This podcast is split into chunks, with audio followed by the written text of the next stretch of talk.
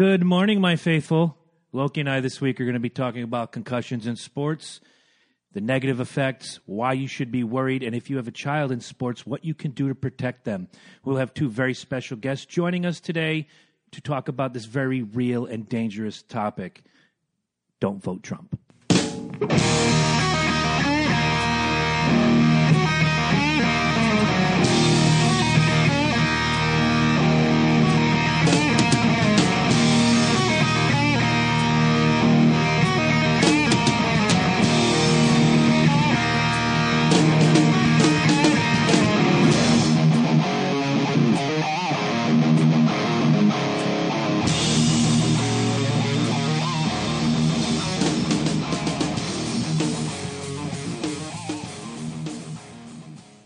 I like that little throw in there. I had to do it. If Gene Simmons can yell "Vote Trump" to eighteen thousand people, I can say "Don't vote Trump" to two thousand. Well, I. I, I posted yesterday. Lex Lex Luthor officially is siding. With I saw Trump. that. So we're, we're in trouble now. Sad dude. state of affairs, my man. Yeah, we're in trouble now. Unless Superman gets up and starts running for president here. Um, so real quick before we get into the day, um, I gotta I gotta ask you something. Me? Yeah. I'm So ready. so Suicide Squad recently came out. Last night was which, opening night. right? Which we ta- and, and there's they've had they've had s- sneak previews since last week. I've had people posting as as much as last week, Mm-hmm. Yeah. talking about this. Um, I got to say this: does does it almost feel like Rotten Tomatoes has beef with DC? You know, I read the, I read a story. I'm sure you're referencing this story where Rotten Tomatoes gave it a really terrible review. No, they don't forget what they did to Batman versus Superman. Right. Mm-hmm. They threw it up against the wall and, and wiped their ass with it, essentially. Now, I'm not taking away from that because I think we're both on the same page where we, we kind of like felt like that movie probably could have given you more. Yeah, I thought they crammed. Like I said before, I thought they crammed too much. Did you see the extended Things version? too fast? Not yet. Dude, I fell asleep. Did you really? I fell asleep, man. It's maybe it was better. much. Maybe it was better that they much. crammed everything. When they in. put all that shit in the beginning, it was it was way too much. Just way too much. It should have been a two part movie. It should have been like an Avengers, you know how they did the two part or whatever it is. Um, well, obviously, uh, Suicide Squad, same thing. Got very bad reviews from Rotten Tomatoes. I believe they ended up giving them like absolutely nothing. I think it was like a 28, 29, some garbage like that when you take when you take into effect that this is probably you know your your Siskel and Ebert your your your next your two thumbs up that your go to movie reviews, if you will. When you have something like this bashing a company like DC, I mean, and and and let's be honest, like Batman versus Superman, I think was kind of going on the title. So you could have you could have thrown fucking Smurfs up against Gargamel during half that movie, and I, I think it would have been fine. They were living You're, off the what title. you're saying, what you're saying to me is there's an already preconceived bias by Rotten Tomatoes against the DC universe. I think so. Is that what you're saying? I think so. I get I it. think so. Um, everything I've heard from Jared and Margaret has been spectacular. The Joker Harley Quinn duo is is spot on. Margot Robbie could make a movie of just her farting, and I'd pay twenty bucks You to see would it. just to see her ass I- chat. I- it doesn't even. She could just be sitting be there like- smiling. Here, let me sit here. You saw what was the what was the freaking movie I watched recently where they they just here's Margot. Oh, The Big Short. If you've never Oh, yeah. seen it, Yeah, they're like yeah. here's Margot Robbie to explain how the housing things. And there she is sitting in a bathtub. That's all a movie has to be. Twenty bucks. Take my money. See? Just take my money See? right now. now now you you take into all this other. I mean, Will Smith as Deadshot. eh, I, I think we all kind of was you know like we're we're kind. That was for name value. Come on. I know it was absolutely. I Will mean, Smith movies They did it to us. Listen, they they did it to us with fucking Samuel L. Jackson and Nick Fury. Yeah. I mean, obviously the Nick Fury that they had before, in case y'all forgot, was David Hasselhoff. So we actually did kind of bump up a little bit on that one. And to be fair, in the comics, Nick Fury is black now, whereas he used to be white. He he definitely is a black, and that wasn't because of Samuel L. Jackson that it happened. That was because you know that was the comics. Now you take a mem- a person like Deadshot, and he has been predominantly a white Englishman his entire comic career. If A- you're not involved in the comics, a he's absolutely white right. Englishman. Like he has a heavy, thick English accent, and then you throw fucking Will Smith out there. Yo, fool! I'm gonna shoot you from a thousand miles away, and you're gonna take that shit, right? I don't know. I bought it. I think I bought it. No, I mean I like him as a character. When he puts a mask on, I'm all for it because you can't really, you know, you really can't tell anything else. Killer Croc looks spectacular. Like I said, I haven't seen the movie yet. No. but I, but I just think it's funny that Rotten Tomatoes just just dogs them, just dog, and, and then something comes out from Marvel. Like uh, which one was it that recently? Um, I didn't think it was that spectacular. Oh, Ant Man. A lot of people liked Ant Man. I'm kind of up against the fence on it still. You know what I'm saying? I'm not a big Ant Man fan. It was funny. It had its good moments. Dude, Rotten Tomatoes was like, oh, Marvel, Marvel. Let me oh, gargle oh." Marvel's wad. Yeah, while I- exactly, exactly. It's so One thing I learned Does in it seem regard like to that? movies, when The Godfather came out, they shit on it. When Scarface came out, they shit on it. I have a I have a feeling in my head that if Rotten Tomatoes had existed in 1939, they'd have shit on The Wizard of Oz too. Oh, they probably would have. They would have been like, it's all about being bullshit that that midget Yeah. was hanging in the distance. right? It's all about being ironic and it's all about being cutting edge. And everybody, everybody is salivating. It, comic fans and non-comic fans alike are waiting for last night for the opening of Suicide Squad. And what happens three days before the movie hits? Rotten Tomatoes takes a dump all over it. Mm-hmm. It's about being ironic. Now you want to know what's so bad about it. Are they are they dumping on it? Are they in cahoots with the company? Right, exactly. There's a question for you. Exactly. But I just like I said, there's two movies. I haven't seen Suicide Squad yet. I don't think Batman versus Superman deserved the harsh rating it got. It definitely deserved. It wasn't as great as we ex- Listen, anticipated. Not listen, that we expected. It wasn't as great as the title. How about that, No. dude? you maybe got 10, 15 minutes of Batman if versus anybody Superman. has ever read the the Frank Miller saga of the Bat, Batman, uh, the Dark Knight, when he returns, when he comes back and he's he's the Mm-hmm. Or old man. Nightfall or no, any no. This is the Yeah. specific one where he comes back out of retirement. Yep. Um, He's and then the female Robin, the Joker's, and a, right, some exactly. highfalutin dude. He, he actually he actually does fight Superman and actually beats Superman in that fucking. co- Well, doesn't beat him, beat him, but yeah, brings him down to the point where you know, and then he dies of a heart attack. I, I, I tap out. It's over. Yeah. But but listen, the the the whole idea here is is the fact that you have a great story. Like just like I said, you just living off the title alone, Batman versus Superman. you could- expect you expect more than you, you got. couldn't have failed. Obviously, they did, but you couldn't have failed, dude. You you, you could have you could have had them Wait, just rubbing I- butts you- all day long, You could have failed. You could have failed. and they I- I did. buy- obviously, I bought the new Superman, uh, Henry What's His Nuts. I bought. It took me half the film to start to buy Ben Affleck. Uh, he was Gal, a, Gal Gadot. he was a better again, she can sit in the tub with Margot Robbie. It's all good. he was Make a better um, Bruce Wayne. yeah. Then oh, he, without he was, he was a question, nailed it. spectacular He nailed Bruce. Wayne. He nailed it. Batman, not you know. I think he was trying to go for the uh, the slapstick Batman a little much, and Yeah, slapstick You know. doesn't. If you're the if you're Adam West, slapstick works. It, it doesn't work, and it. Yeah. Uh, Michael Keaton proved that. In the second, what was the one with um, it was Batman Returns with uh, Michelle Pfeiffer Yes. looking Yes, yes, fantastic. yeah, yeah. And he threw out the little one line zingers. yeah, they fell. They yeah, fell they, they, they were bad. it's a new era, new They were whatever. bad. Um, no, great point. I'm looking forward to seeing the film. It's been a uh, particularly rough week. I missed God. God was five miles from my house on Thursday night, and I missed him. I know, I know, I saw that. Broke my heart. I couldn't go, you know, rub elbows with God again. But I've met him before. Would've been, would've been he nice. hugged me. Would have been nice. Yeah. Um, what else? Obviously, missed the opening of Suicide Squad. So, but it, it's it's been a fun week. Um, nothing really to complain about.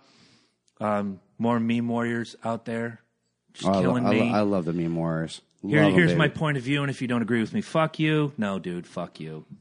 I don't have to like your candidate, but I'm going to listen to you. You don't tell me I'm an idiot for liking Gary fucking Johnson.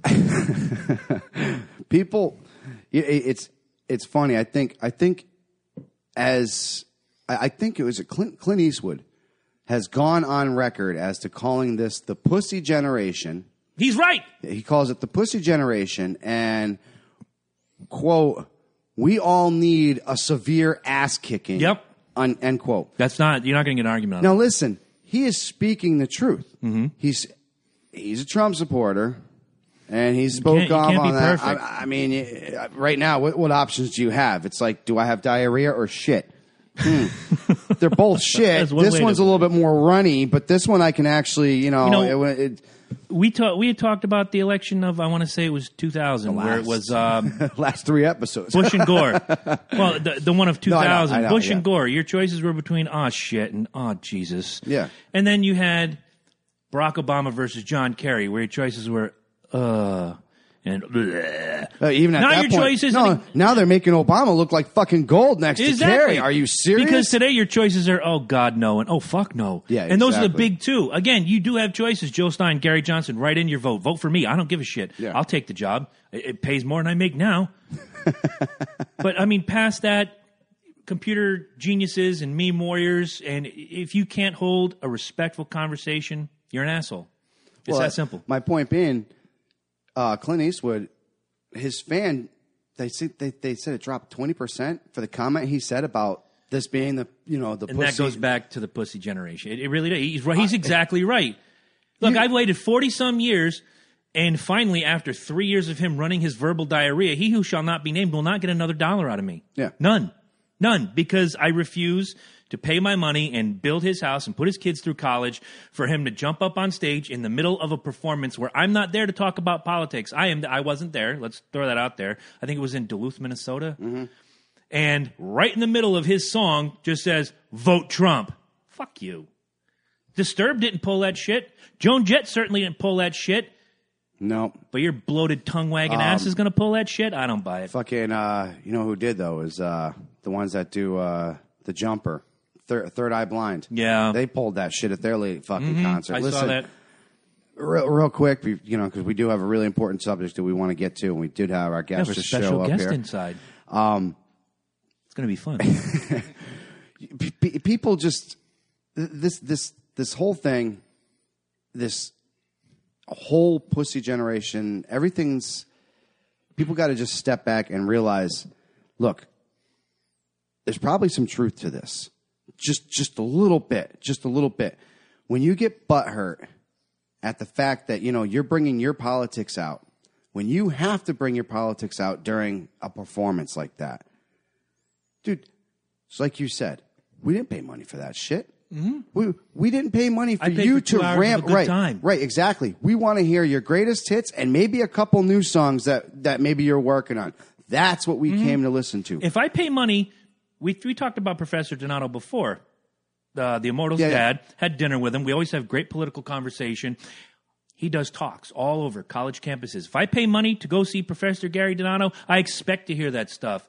If I go see a comedian, you know politics are going to creep in. I expect that. I do not expect Gene Simmons to be up on his little gimmick 30 feet above the stage screaming, vote Trump. And I said his name, and I apologize. Or or this band Third Eye Blind, Third Eye- same who thing. are they anymore? Just, they like- just decide that you know again? what? Because this guy just bashed on your your political, you know, whoever you're voting for, you're going to cut the show. Cut it out, man. Like you Be a this, professional. this is ridiculous. This is exactly what Clint Eastwood is absolutely right about. I'm waiting. I'm waiting for Frank when we introduce him to say that he's for Hillary or Trump, and I'm cutting the show short. That's all. I'm going to pull a complete third eye blind right now. But before we do that, before we bring Frank in, we got to pay the bills, and it's always important. Promotional consideration paid for by the following.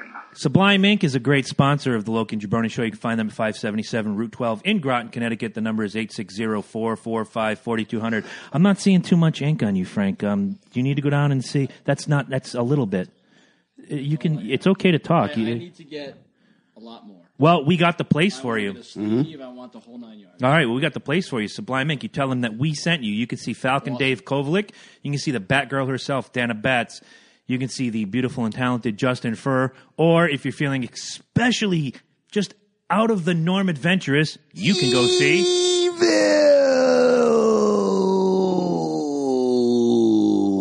Dave the Nightmare Kruger.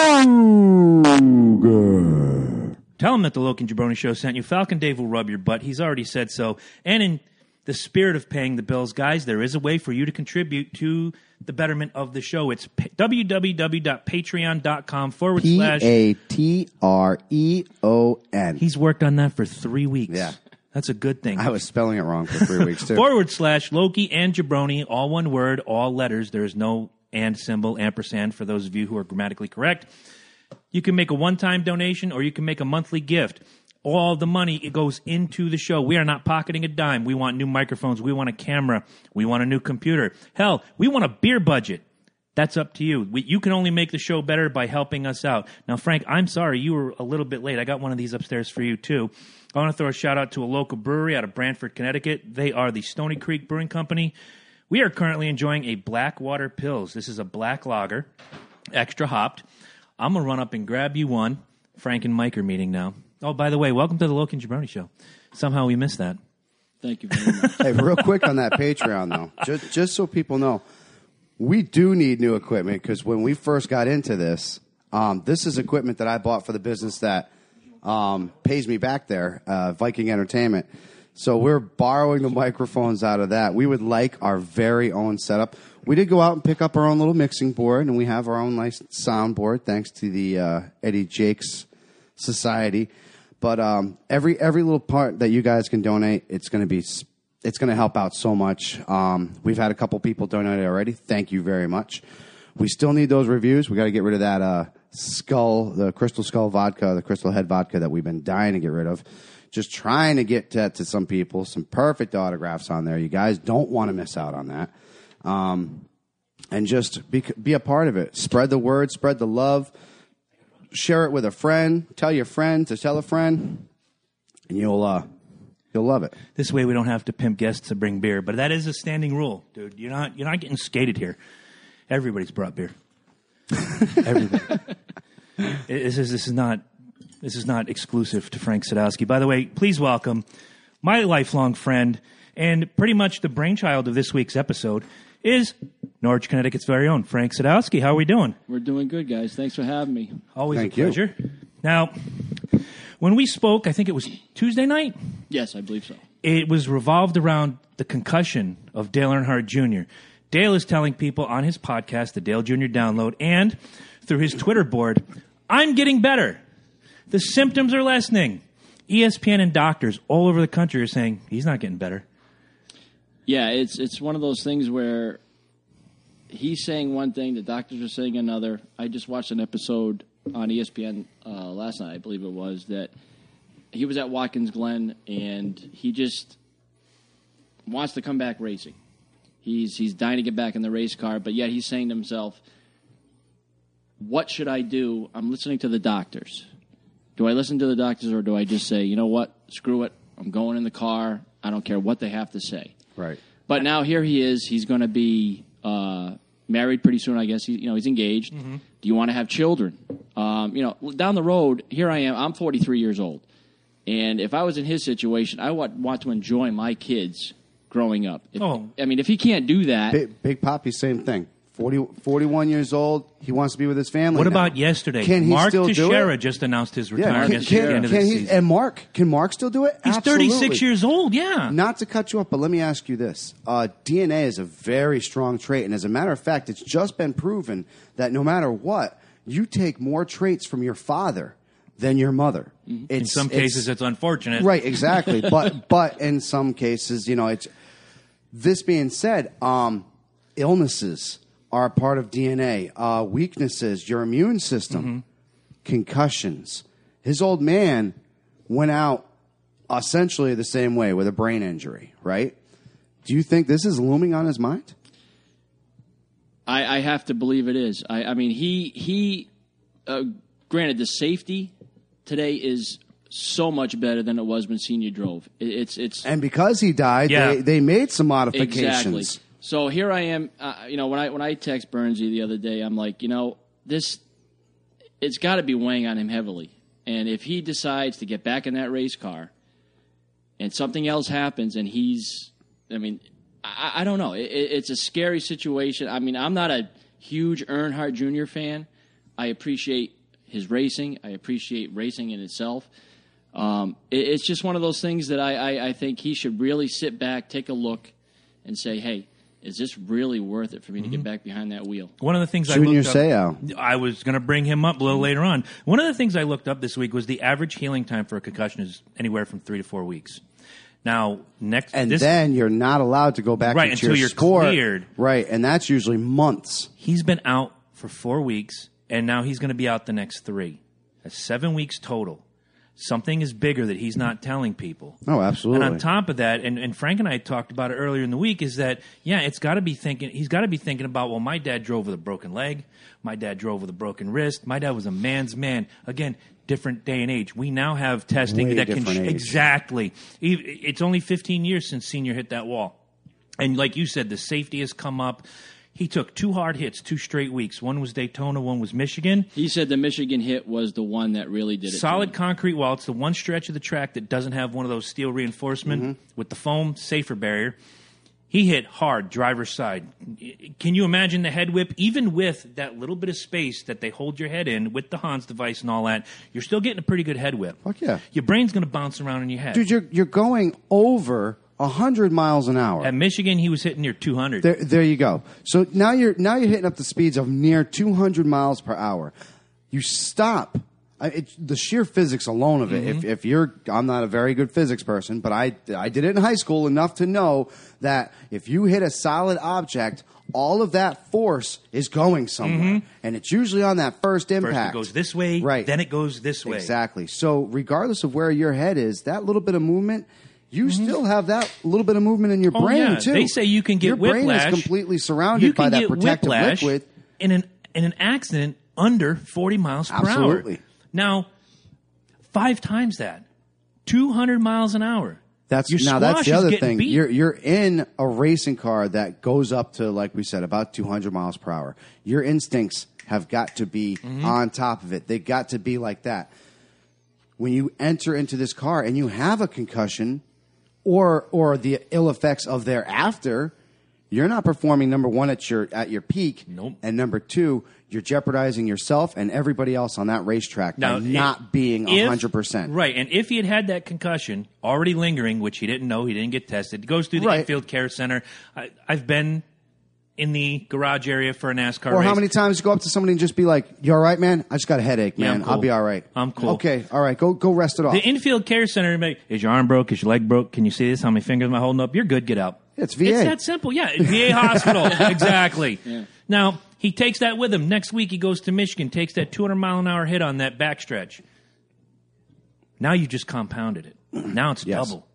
And now we can go into junior style coming forward because again, Frank's a big football fan. I'm sure he's got a lot to say about this.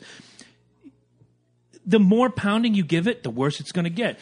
Whether you're When Junior Seau, heal- Jamaal Charles, Chris Benoit, Gary Wolf, who we'll hear from later, you're gonna you're gonna if you if you keep going and subjecting yourself to the same thing over and over again. What is the old saying? The definition of insanity is doing the, the same, thing over and over again and expecting different results. exactly. When scar tissue heals, there's this is a medical fact. When you cut yourself or when you have an injury, your body instantly starts working on it. Mm-hmm. Tendons, they all do this. if you re-injure that before that is fully healed, now you have not only ripped apart the initial, now you're taking apart the scar tissue and you're building on top of that. So now you have weakness already built on top of weakness on top of what's going to be your main structure now.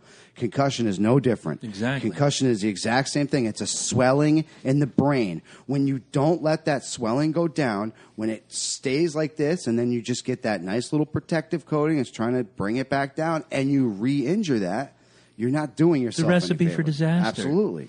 Now, did you play football in your youth? I did. I played uh, pee wee football down in Hamilton Avenue, actually. Fair enough. Um, and I took a few hits. You know, I actually remember one time up at uh, Dickham Field in Norwich. Uh, I was running the ball and I took a hit and I saw stars. Now, whether or not I got a concussion, I, I really don't know, but it knocked me out right on the ground for a while. And I was just sitting there going, wow.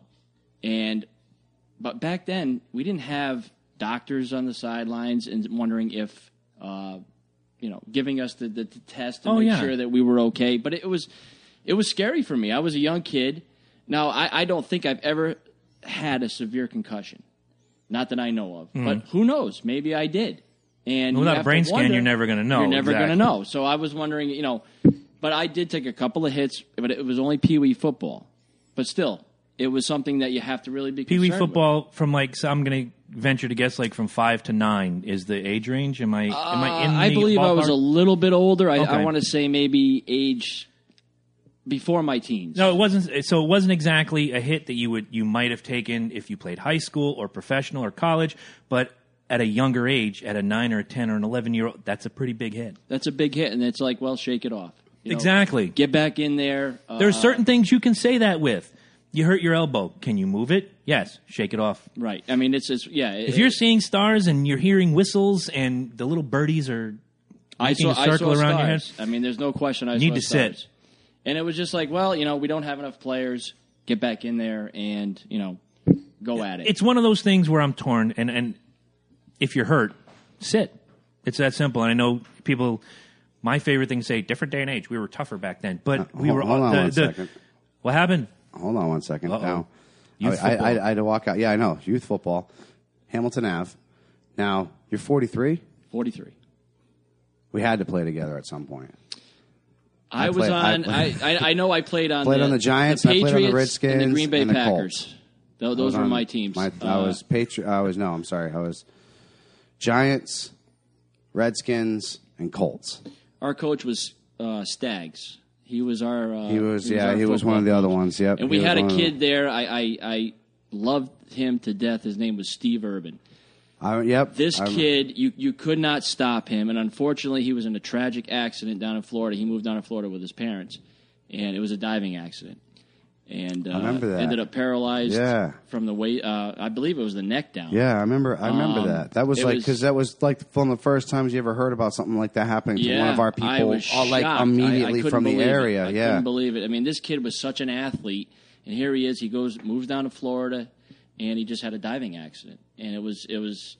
I, I think I ran into him at the Norwich Ten Pin actually, and he was in a wheelchair. I was just, I was devastated. Yeah, I couldn't, I couldn't yeah. believe it. I said that, that this kid was was one. yeah. of the You were most, you were like our Superman, and here you are in a fucking wheelchair uh, now. it was just know? it was shocking. It- Yeah. It's, it's one of those things like with the concussions, you just you never know. You got to take it day by day. right, exactly. then all of a And, going back to that because you went through it exactly the same way I did. There was no concussion checks. No, none. There was None. not a single one. And let me tell you what, you get up into like the, the senior the senior leagues, you're getting lit. You are getting lit. The higher you go, the bigger the hits. I the bigger the hits, the bigger the bell ring. I yeah, exactly. I, I remember I remember getting getting because I just picked off the ball and I remember coming down with it and I got I just got licked so fucking bad. I remember looking over at the other team's coach and he was just like, "Yeah, Oh, they loved it. Yeah, that's They how you it. fucking hit him. Yep. That's how you hit him." And I was like, "Holy, like I, I dude, I definitely like I didn't get a concussion, Well, my old man was but the I same definitely way. Yeah. old- I mean, no, he that- was on the but sideline. that's why we me were on, saying drill yes. a guy and drop him. You know, knock him out of the game. Make him pay. Yeah, Make him- exactly, yeah. exactly. He was, he was just like that. So, but that's exactly bringing up the old day and age. Mm-hmm. These tough guys, you know, you're fucking, you're old school, fucking. Like I even have Jim Marshall for fucking Yep. A1A, tough guy. How many concussions did he have that they just fucking? psh, The same goes for Jack Lambert, Junior Seau, Jamaal Charles, all these guys, and we're going to talk about Seau and Charles because well, let's Well, we're trans- came back, and we're- that was very Right, dangerous. it was, and that he was, was very dangerous. All the players said he wasn't the same. They No. would find him in his locker mumbling and talking They to knew. himself. They knew. Wes Welker. Yes. Wes Welker, I mean, look same. at Wes Welker. Mm-hmm. It's, it's how many hits has that guy taken over his career? There, Yeah, There's a story, and I can't find uh, it's Troy, Troy. Aikman, I believe they that, didn't a doctor a doctor physically told him if you get two more, Yeah, you're, you're- done. you could die. Mm-hmm. You you you're brain dead. You will be fucking brain dead. There, there are reports that Junior Seau actually had to call somebody, and I can't corroborate this. I did find it in a story that he had to call somebody to get directions to how to get back to his own house. Yes. Yeah, no, he was that far gone. He was that far gone. And that's the point. When he left, it was San Diego, and then he went on to the Patriots. He was pretty much calling his retirement in San Diego. He, he, was, Mm-hmm. he was done. When he came back and he went with the Patriots, he was an animal. He, And he spent time with Miami, I believe. Too, yeah, yeah, right? yeah, But he didn't do he didn't do too much No. down there. The Patriots is where he did a lot of his, you know, a lot of his big the beginning of his retirement tour. Right, exactly. But he was a beast. He was a man on a mission, dude. He was he went from being beat down to building himself back up, right, to building himself back up to hitting and getting hit like he used to without ever being healed. And do you remember how he would run into those people? Yes, and that's my point. Like a train, he head wasn't- down, He was first. not healed. He was not healed, and they let him come back, and that is why he ended up doing what he did. He, he- like we said earlier, when you're not fully healed and that scar tissue doesn't get on, eh, you can't fully be healed. You Mm-hmm. Right. can't. There's there's damage. There's already damage done. You being a Broncos fan, if I'm remembering correctly. Super Bowl champs, by the way. Hold on. let Two me- time. Reigning and defending Super Bowl champs Denver Broncos wouldn't want to shortchange you here. You were in the same division with the San Diego Chargers. You obviously, your team plays multiple times every other year against teams like the Patriots and the Dolphins. You have many, many. What are you doing over here? I, was, He's fucking with my beer, ladies and gentlemen. I gentlemen. haven't seen one of these in Those a long mountains time. are not blue anymore. They're not blue. I apologize. I have for to that. work- I should have had them on ice when I came here. I'm going to work on that. Don't I already took care of that. I thought this was irrelevant. You know what runs through these mountains? The train of thought. You, as you can see, it's no longer there. Killing me. You, you had more than uh, more than ample opportunity to watch growing up and being a fan of the, the reigning and defending world champion Denver Broncos. See Junior Seau lined up across the field against guys like Elway or whomever has come through. You watch the hits that he made, and you don't even have to be a fan of that AFC West to know. You hear Junior Seau, the you, you think of a sack master, you think of a ball stripper, you think of a guy that runs head on. Going back to, to what you've seen over the years, was he crazy for going head on, helmet to helmet, helmet to shoulder, helmet to midsection? I wouldn't say crazy. I, I, I think he was doing his job. I mean, he was probably told, "This is what you do. This is how you do it." I- From I day remember- one. It's I remember instinct Steve at this Atwater. point. Steve Atwater was a great safety for the Denver Broncos, and you would see him literally flying into somebody to hit them and take them out. Mm-hmm. Ronnie Lott, same thing. These guys just flew. Didn't Ronnie there. Lott cut his finger off in the I- middle of a game? Yes, Yeah. They just There's a sick they- motherfucker right They there. had a job to do, and that's all they did was just fly in there, take the guy out. That was it. I, I, I personally, I would be scared to death to see one of those guys coming at me. They, they were going 100 miles an hour. Oh yeah, Oh, they, yeah. were- They they, were weren't- freight trains, weren't- man. Little freaking freight trains. Yeah. Um, what's his name? Champ Bailey. Yeah. Oh, Champ Bron- Bailey. another Bronco. Champ Bailey. Fucking guy was uh, like what five foot nothing, but the guy would come at you like a bullet, like a freaking bullet, man. That, but that's like we said from day one, from pee wee football. That's how we were taught. That's how to we were hit. taught. So when you go into this, even if you're all the way up into the NFL, good luck getting that away from somebody. Good luck getting that instinct. Mm-hmm. I understand the competitive instinct. I understand the fire, and I understand you have to do better than the guy next to you if you want to be a success, Hall of Famer. Run it down the line. You know, I'm thinking about because we talked about Ortiz and Mark Teixeira. Ortiz is a ballot one Hall of Famer. To me, Mark Teixeira, toward the end, he's going to be on a ballot with a lot of lesser guys, and he's going to get in. Do I think today, when he when he steps off the field at the end of the year, he's a Hall of Famer? maybe. Again, he's in the 400 home run club. He's got the most home runs of a switch hitter other than Mickey Mantle in history. I'll give him the switch hitter is impressive. now, I'll give him again. that. Am, That- am, am, am I going to put him in there with Junior Griffey and Ortiz and Jeter and all these guys that are first ballot Hall of Famers? No, but he did his job. What I, I get now, I'm getting off the point here. I'm looking at these guys retiring now at a young age. 36, Mark Teixeira. I don't think I got it anymore. I can't play to my level. Seau played easily five more years, my opinion, than he should have. But he's an animal. He's a beast. He had that competitive Dan Marino spirit. played three more years than he should have. Oh, easily. Jerry Rice played five more years than he should have. Brett Brett Favre. Favre. played ten more years than he should have. You know what I'm saying? but He- these guys are thinking now at an early age, this is not for me anymore. they're getting smart. getting- um, they're getting what's smart. his face uh, from the the Beast from uh, Seattle? I'm killing myself right now. Richard Sherman. No, no, no. No, the uh, Beast Beast mode. Marshawn Lynch. Yeah, Lynch. Lynch. Dude, he is a He's in Jew. his prime. He's a Jew. No, as far as money. Oh. His family will tell you. The opinions expressed by Michael Smith do not necessarily reflect the rest of us. This guy has not spent a dime of his NFL money. Not a dime. Where the hell is he getting mon- getting the rest of his money from? off of you know like uh, Endorsements ads, and endorsements, things? and everything else. Okay. He has not spent a dime of that. He could retire right now and live splendidly, and that's what a lot of these these people are doing. They're like, look, if I put five serious years into the NFL and I get myself a lucrative, monstrous contract, I can retire. and if I'm smart about it, live off of this the rest of my damn There's a life, re- and I don't have to put my That's body the thing. through. They got to be smart about it. If you Exactly. don't have a brain to be smart about it, well, 'cause if you got a too many concussion, concussions, guess Yeah, what? exactly. You don't have a brain. And, Your and the, done. the first thing It's I done. thought about just now was again another one of those head down downhill runners, helmet to helmet. Michael Turner. Michael Turner retired at 31 years old. Retired. Is that right? End of my contract in Atlanta. I'm done. He was I'm smart. absolutely done. Exactly. He was smart. But Michael Turner also had three concussions on record. Bad ones. Sat out. He missed a significant chunk of playing time. I think he played two extra years just because you know, he, he had a Mm-hmm. great six to seven year run. He put in two extra years with Atlanta and did half of nothing, but he wanted to be out there. He wanted to see if he could still do it. And at 31, 32 years old, said, That's it. I'm done. And here's the thing: what do Robert you think? Smith, same thing from the Same Vikings. with Robert Smith. No, he was 26 years old when he retired. He was the he was Barry the top Sanders. running. He was a top running. Barry Sanders. Yeah, but I I'm mean- just saying. He was the top Retired runner of minutes. Yeah, but he got the shit beat out of him. Yeah. Robert He took a Smith didn't get the shit beat out of him. No, he, he had a good beaten. fucking line. He had a good line, but he saw, like you said, Michael Turner. He saw all these guys getting this fucking shit knocked out of him, and he's like, "Dude, I'm still going to college. I want to." He's actually a business executive Mm-hmm. now. He said, "Screw this. I'm getting out of this. Yes, I'm really good at it." When you But it's go, not worth when it. you go back to our day, our childhood, we're all relatively the same age. You look at guys like Jack Lambert in football.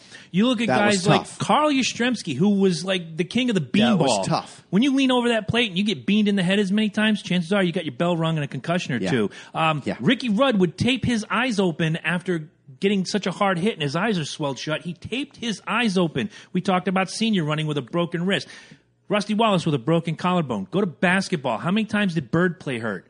Oh, How many times did Magic play how many times did- Magic played with AIDS for fuck's sake. dude?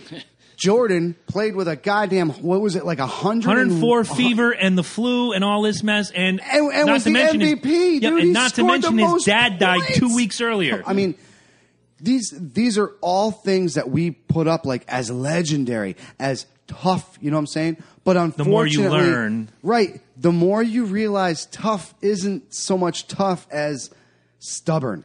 And there's Mm-hmm. a difference That- between being stubborn and being tough. And when your body is taking the toll, yes, I mean this is the stuff that legends are made of. Mm-hmm. But you are getting fucked up in the long run. You're not doing your body. we don't know what could have favor. happened, but I'll point back to Thurman Munson.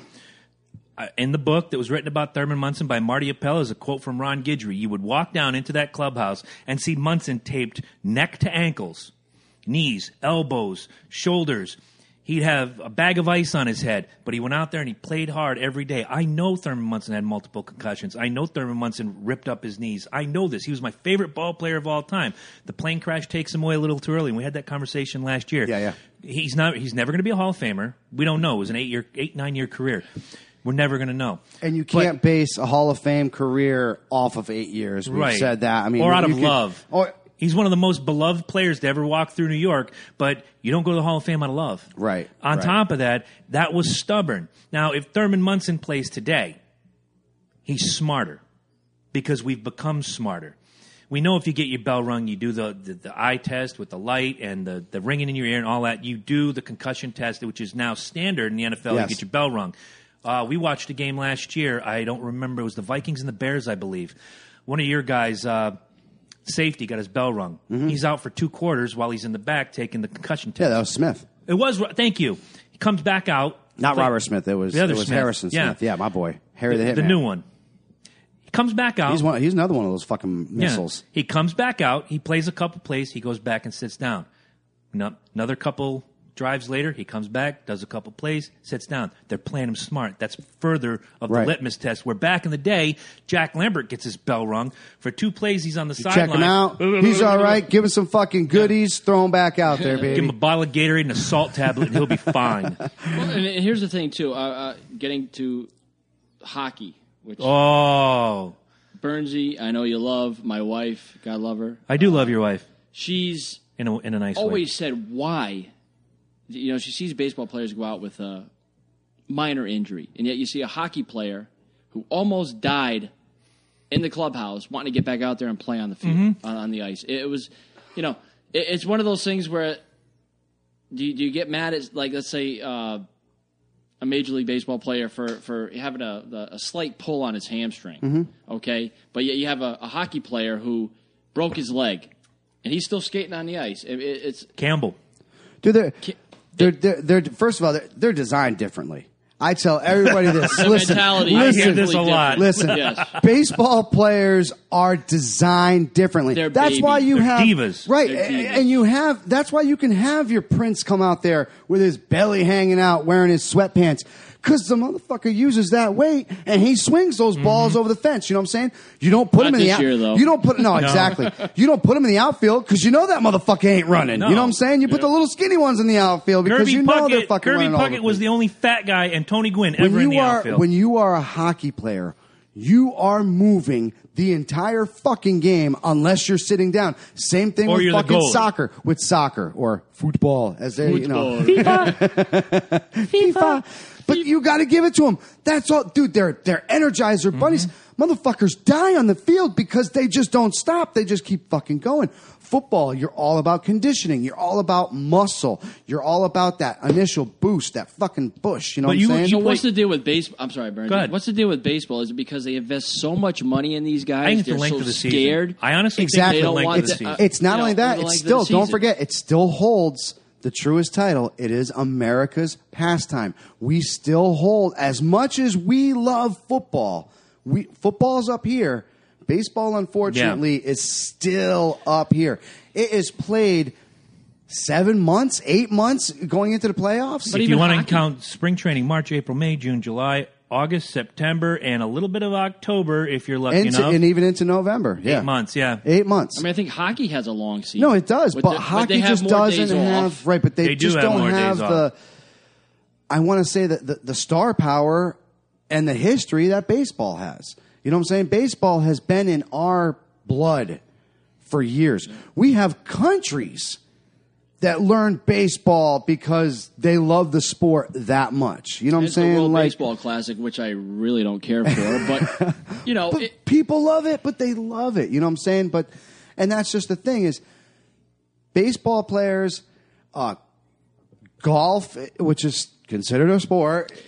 Golf you know is what I'm saying? considered a And if you listen, if you take the card out of the equation, it's a fucking damn tiring sport. Okay. Yeah, it is. it is very. Tiring. I don't Well, care what yeah, if you're anybody until fucking you be says. fucking dead. I mean, right? I don't know. care what nobody says. And those motherfuckers walk that shit. Uh, they walk that shit. So the, every sportsman, every every athlete is not built the same. No. They're not built the same. Baseball, as long as you keep up with what you're supposed to do, as long as you say follow your jack of trade sort of say, if you're Ortiz, keep eating your mango salsa and eating Right. your chicken, man. As Have your long as you- big Dominican lunch. Yeah. But As- speaking of Ortiz, I mean, just today they said on ESPN that this guy is going to play first base for a couple of games, and then they may have to sit him yeah, because he's going to be tired. he will. He will. I just that that I, I as, as an athlete, I, I just it, does- I, I can't- I don't understand that. That's what we. You're going to be exhausted. we we've said it before. For playing Everybody, three baseball, three-hour games in a week. Right. Yeah. Baseball is is a very prima donna sport. It is. Mm-hmm. They're It is. divas. It, it is. It But. I, I give the length of season a little bit of a nod. Um, people and have, don't forget those outfielders and the shortstop position. There are mi- middle positions infield and the outfield are the there are hardest working. positions that you know they they got their shirt off and they're ripped.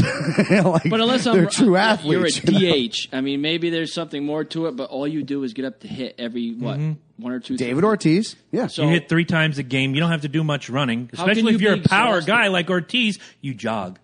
oh yeah, You I can jog. jog. You jog so slow too that you can hit it out there, and it can be a uh, a little cutter to the left field. And not only will they get it to the third baseman, they'll get to the second baseman, and they'll sit there and look at the ball for about two seconds and still get you out Sit there first. and okay, if I hit this, just there we go, perfect, and they'll be out. You're like, come I- on, I look Ortiz, back- a little cut, dude, a little cut. But again, the length of season, they play in a 14 day run, they play 12 games. I, I, like like Frank said, hockey's a little bit of a relaxed schedule. Eighty-two games. It's the same Well, amount it's, as an MLB season, And it needs It- that because it it's so intense. Exactly. So the Bruins can play on Monday night, and not play again till Thursday. Do they play back to backs? Of course. If but after to. a back to back, you watch that schedule, three to four days off, and then they're on the next game. But like you said, and rightly so, yeah, you have four different lines, you have different shifts, you're out there XX, but when you get on that ice, you're not standing still. You're constantly in a state of motion. Yes. Whereas, say, someone like, and I'm just throwing his name out there because I'm thinking of him right now, Didi Gregorius from the Yankees is out there and he's standing. And then the ball gets hit, he moves a little bit. If it's hit to him, he moves a lot. If it's a double play ball, he moves a lot. But if that ball's rifled out into left and Gardner's underneath it camped, Didi Gregorius isn't moving. Ju- Dustin Pedroia is not moving if that ball gets whacked to Jackie Bradley Jr. No. He turns around, he looks. Well, it looks like he's got it. I'm going to turn back around here. Yeah, I'm going to take the ball in. I'm going to throw it around the horn, and we're going to be done with it. Football players, it's it's burst. Those plays last anywhere from 20 seconds to 60 seconds to like we talked about before, depending if you break that 55 yard run or the touchdown 80 yard run. 20 to 30 seconds, you're done. You got a minute rest. You go back at it. There's that rest period in between. Baseball is all rest period. For the most part, 90% rest period. For the most part. What in the world is that as I get a Cruz picture? of- Burns, Big Sloppy says you're an idiot. I got to get a picture. you have no idea what you're talking about. You have never played baseball at professional level in your whole life. no, I haven't. You are dumb. Does Xbox count? Sometimes I play Xbox. I figured you would. But you are dumb. You have no idea what you're talking about. Baseball is is like uh, very, very, very tiring. When was the last time you played nine innings, David? Played Oh. on a position. Because I have the stats. We Dave? uh, Dave? Speechless. no. Dave? Yep. Dave? Yeah. When was the last time you played a nine inning game? Never. All right, fair enough. You may sit down. I'm gonna There's go some- get my mango salsa. Why don't you go upstairs and bring me a beer with that mango salsa, you Shrek-looking asshole? I, you know, I, I, that's a good. He knows I love David Ortiz, but when Manny Ramirez was there, it was Shrek and Donkey. They looked, they looked exactly like hockey players. Going back to your point, get their bell rung. They get slammed into the boards Every minute. How many concussions do you think are happening on that ice, and they continue play almost every game? Almost, and it happens a lot. I remember It's- watching the game was the playoff game with the Bruins and the Lightning where the guy got his spine hurt. I think it was a, a broken uh, lower lumbar. I can't remember if that's L L three L four. It, yeah, someone. He he yeah. was fighting for the puck. I think it was Chara that came up, and whether he did it on purpose or not is not for me to decide. I think it was purpose. It's a hockey game. He's got the stick. He's going for the puck, but he throws that little hip. Into How do you guy. stop it Robert, going that was it fast? Luongo? I don't know.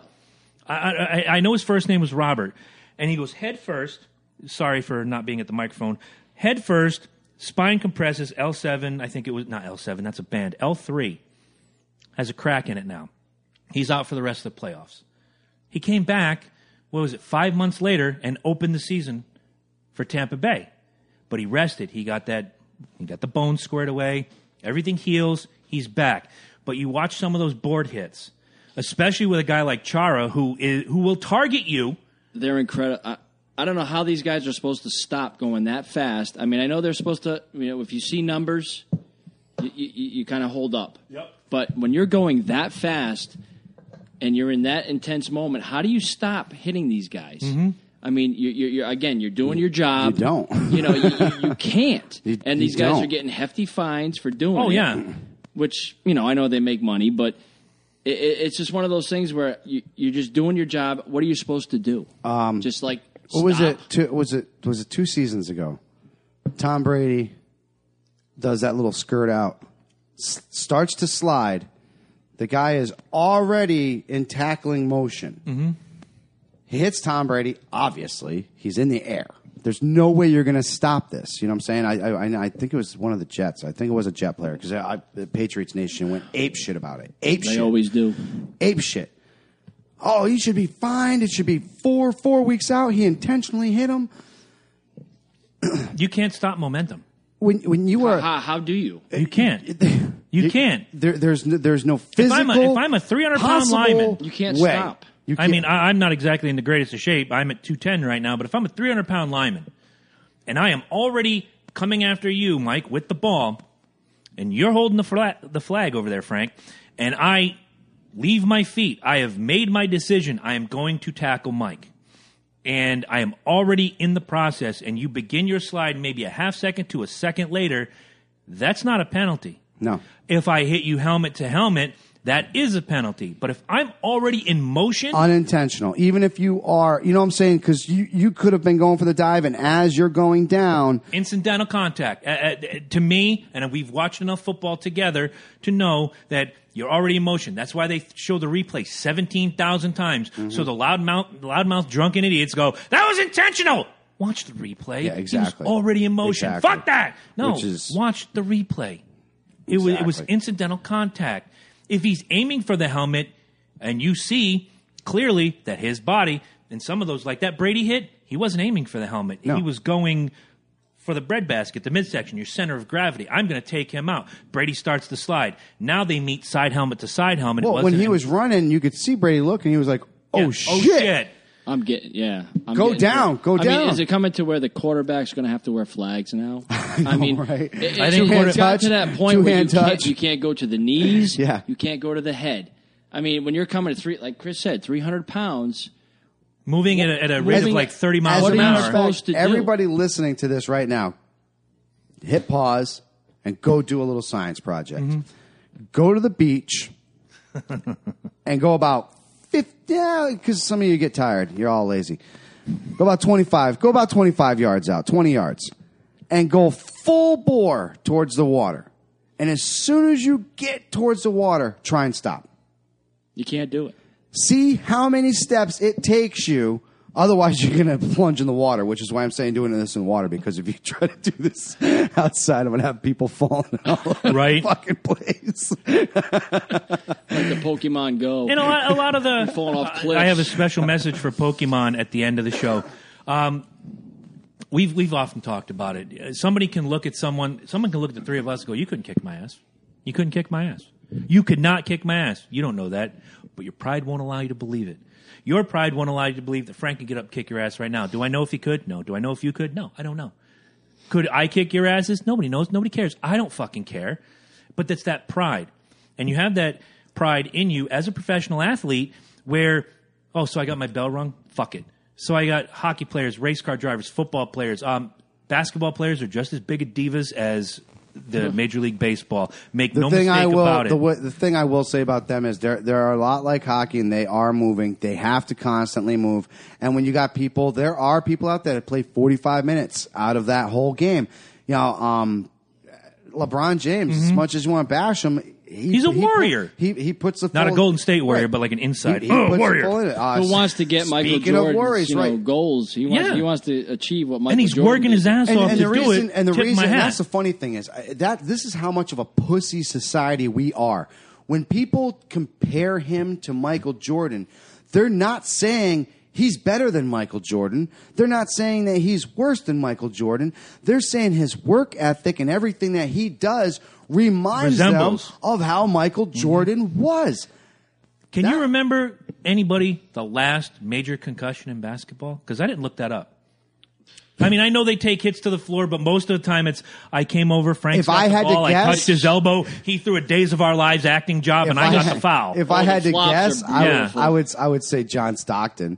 If That I would- had to yeah, guess, physical player. How many times in the '80s during the Celtics runs, and I, I don't know who you followed in basketball, probably the Celtics like we did. I really, Bernsey, I'm not a big basketball fan, but Celtics. I mean, Celtics, if anything. How many times did you see Kevin McHale or Larry Bird or, or Magic Johnson when they're playing each other, the elbows and the and the push and they fall on the ground, they get back up and they run. Again, did they get a concussion? We don't know. Did they get their bell rung? Sometimes yes, but they kept playing. Now, like we had just illustrated, I've got the ball. Frank comes up and, and, and starts that post and puts his hand on my chest. I flop like I just got a job on the young and the restless. He's catching the foul. What did he do really? He, he set that post. But he touched me. Ah! Well, that's why these fouls are so much now because of the rules for the yeah for the concussions. Mm-hmm. You know, they- they're they're really looking out for people. They don't need the endless hits. They don't need the hard hits and stuff like that. In basketball, yes, there's there's not a whole lot of it. Yes, bodies bodies can mash and you can hit your head and stuff like that. And I'm sure I'm sure it happened.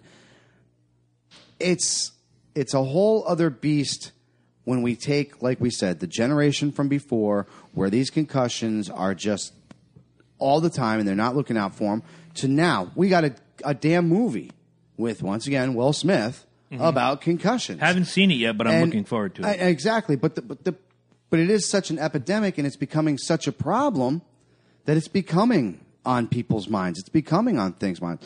My own son, for crying out loud, playing pee wee football, um, got his bell rung bad. He wasn't even in the play. He wasn't like he was over here, and this kid just decided to block him, and he blocked him so hard. Alex wasn't looking. You know, Alex was just kind of like, do do do do, and this fucking kid just leveled him, gave him a concussion. Gave him a concussion. My kid, I was scared. I had to sit there and, and sit by him all night and watch him, make sure, you know, he didn't vomit on himself. He was puking all the fucking time. It was scary. As a parent, it was scary as fucking hell. For weeks, he was like this. Weeks. He didn't want to go anywhere next to a football field. Probably not. He was terrified of that fucking football field.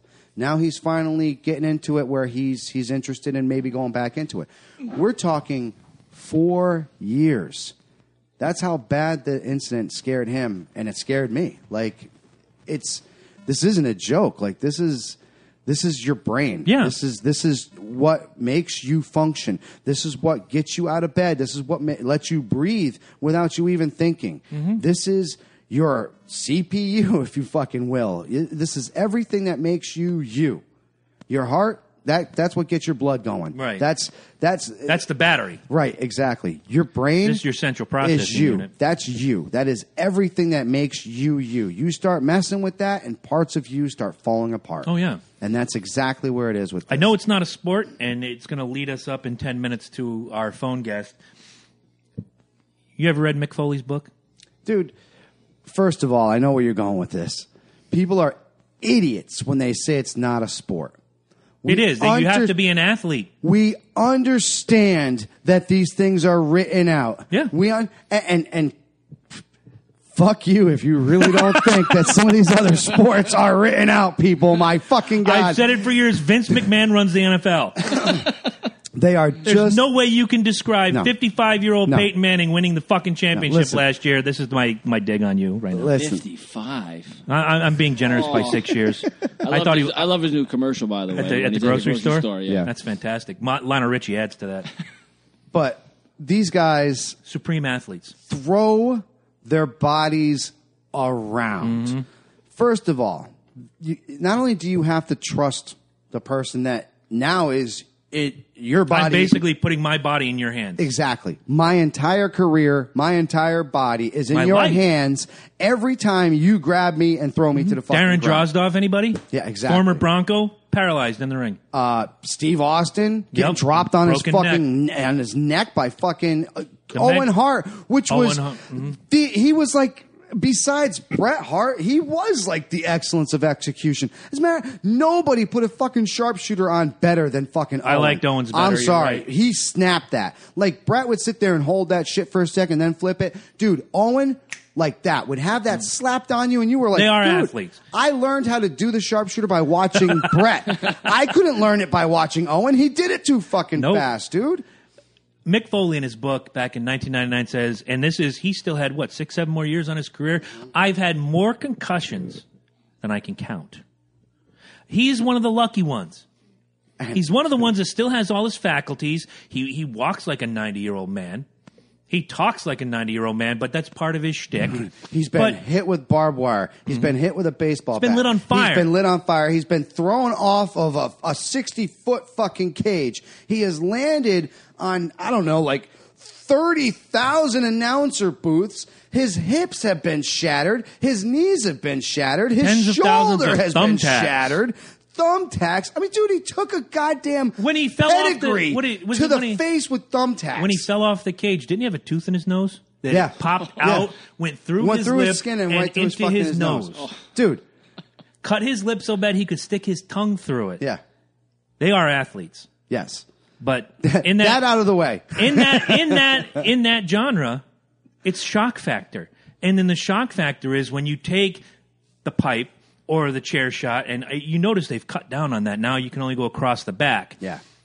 Mick Foley was taking him full on forehead. Uh, Benoit was taking him full on forehead. Dude, I'm sure Gary, when we get him on the phone. Oh, two chairs two across chairs the skull. Across the skull? What the fuck? I know your son is totally enamored with the professional wrestling. I know My this for a fact. My son has 200 wrestling figures that There you he go. plays religiously every day, and he mimics exactly what those guys do in the ring Yep. all the time. I, I have a confession to make. I'm not a huge wrestling That's fan, fine. but I believe, like you said, Chris, those guys are athletes. Oh, of course. yeah. I mean, dude. when you're throwing your body around the ring like that and you're taking those beatings like those guys do, if if you don't think that they're athletes, you're an asshole. Mm-hmm. You're an asshole. yeah. I Absolutely. mean, it's it's it's absolutely. plain and mm-hmm. simple. Good call. You can take, and we'll go back because obviously the biggest concussion thing in the history of wrestling, other than Mick Foley's Chris Benoit. Here's where we separate fantasy from reality. The report, when they did his brain scan, said his brain mimicked or looked like, in the scan, looked like, remember this because I'm going to get to this in a minute, the brain of an 85 year old with Alzheimer's disease. Mm-hmm. Now, this is where those sympathizers come in. How could he have done this? You can't hold Lex him Luthor. accountable. He had Or the, Lex Luger, I'm sorry. Lex Luger, yeah. He had the brain of an 85 year old Alzheimer's. Let's let's let's think about this. The morning that this all started with Chris Benoit back in 2000. Okay, hold on, hold on. Let's let's let's really bring the people there. Ready? Yep. This is a moment with somebody with Alzheimer's. I have Alzheimer's. Hi, Mike. How are you? Hey, what's up, Squash? Do you like peanut butter? I love squirrels. What, what's your what's your birthday? Um, you know, there was this one time when I was getting my ass kicked by this white guy because I'm a black man, and I I called racism, and then he shot me. But I'm dead now. Oh, okay, excellent. now, the morning, if you want to get real technical, the morning of the beginning of the tragedy, which happened over a three day period, not only did Chris Benoit wake up, he called the offices and changed his travel arrangements. He drove downtown to see a friend and had breakfast. He then went to his doctor, aka his drug supplier, who is now doing mm-hmm. 15 to 20 Yep. because of it. Drove back home, barbecued with his family. Now, my grandfather passed away at 79 years old, was in the beginning stages of the Alzheimer's. Unfortunately, an aneurysm killed him. It wasn't the Alzheimer's. I'm sitting having a conversation with this man. He was 79 years old. We're having a conversation just like the three of us are now. And at the end of the conversation, I get up to go home. I'm leaving my parents' house. They were up from Florida, my grandparents. And my granddad looks me dead in the eye and goes, You know what? You and my grandson would get along great. You remind me a lot of him. That's an old person with Alzheimer's. Mm-hmm. Chris Benoit could not have changed planes on his own. Chris Benoit could not have taken somebody else's life three days earlier in a ring somewhere in Georgia, taken somebody's life in their hands and done the things that they do if he was an 85 year old with Alzheimer's. Chris Benoit couldn't wipe his own ass if he was an 85 year old guy with Alzheimer's disease. However, all those calcium deposits from all those concussions did contribute. It locks away part of your brain. Like you said, it mm-hmm. takes away part of your brain. So, all the sympathizers, if you're one of those sympathizers and you're listening to me, read a fucking book. He did not have the 85 year old brain. He had the 40 year old brain that he lived with. Did certain components get knocked loose because of all these concussions? Yes, indeed. That CTE is no joke. You part of listen when we said before your brain is is your CPU. Mm-hmm. We fucking mean it. Your heart doesn't do shit for you but pump fucking blood. What runs your car? When the you- battery or the engine? the fucking engine. Exactly. but listen, Your heart's the battery, your is this. brain's the engine. When you are standing over somebody and you are about to give them the death blow. Your heart doesn't step in and say, stop, stop. No, your it's your brain fucking does. brain, people. It's your goddamn brain. And if there's something wrong with your fucking brain, you're going to go through with that. And your, your expression is going to be blank. There's- there's- your expression is going to be like any other fucking day, like you were eating a goddamn sandwich. You don't That's have how your to fucking be, expression would be. You don't have to be Chris Benoit to kill somebody. O.J. Simpson probably had signs of CTE. Of course, in 1994, we don't know that. But I'm not going to blame on that. On No, what of he course did. That not. was straight up rage. Of course. his his woman was getting banged out by another dude, and he was fucking ape He shit was pissed. and Oh, he yeah. fucking murdered. But you still had the sympathizers. Oh, O.J. couldn't have done this. You had the sympathizers in 2007. Even to, to this day, Benoit couldn't have done this. No. Um, Jamaal Oh, God, no. Charles from the Kansas City Chiefs. Yeah. CTE. He shoots the mother of his child, his girlfriend of X amount of years, then goes to the training camp. Andy Reid and an assistant coach, are, uh, he's got the gun in his hand. Uh, you can't do it. You can't do it. It's not worth it. Turn yourself in. Turn yourself in. With Andy Reid and the assistant standing there, puts the gun against his head. Pow! Goodbye, Jamaal Charles Yeah. killing is killing, but you cannot you you can't use excuses. And you can use the CTE. Did it take away the compassionate component of his brain? We'll never know because obviously there was no note, there was no nothing. Wax his kid, wax his wife, wax himself. You you can't rest. We don't on even know if he knew that that was his wife and kid. exactly. He, he could have been going through some fucking experience. Maybe he fucking Right? and he starts looking around. All of a sudden, they look like I'll, demons. I'll never I'll never take away that the concussions multiple. And if you ever watched Chris Benoit, he wasn't the His fucking move was a flying headbutt. People, and he didn't protect himself. A Watch it. He went headbutt. pancake. No, he Uh, definitely- well, who was the, there were a couple others. Uh, Bigelow was one, and Harley Race was another. And they would come off and they'd put their hand out, and as they Like come this. down, they would Like protect. They're- themselves they're- with their forearm. Yes. when they hit the mat. Chris Benoit went full pancake. yeah, always did. And always once did. your head bounces, go gunk. And I'll tell you what, three hundred nights a year, go gunk. Go I was go a huge watcher of WCW. Huge. I would I would record literally record Raw and I would watch WC and sometimes I'd miss Raw because I couldn't you know watch it. But Mm-hmm. I would always catch WCW during that that 90s period. yeah. And dude, he must have tagged off of Raven, like literally head Head to head. to head.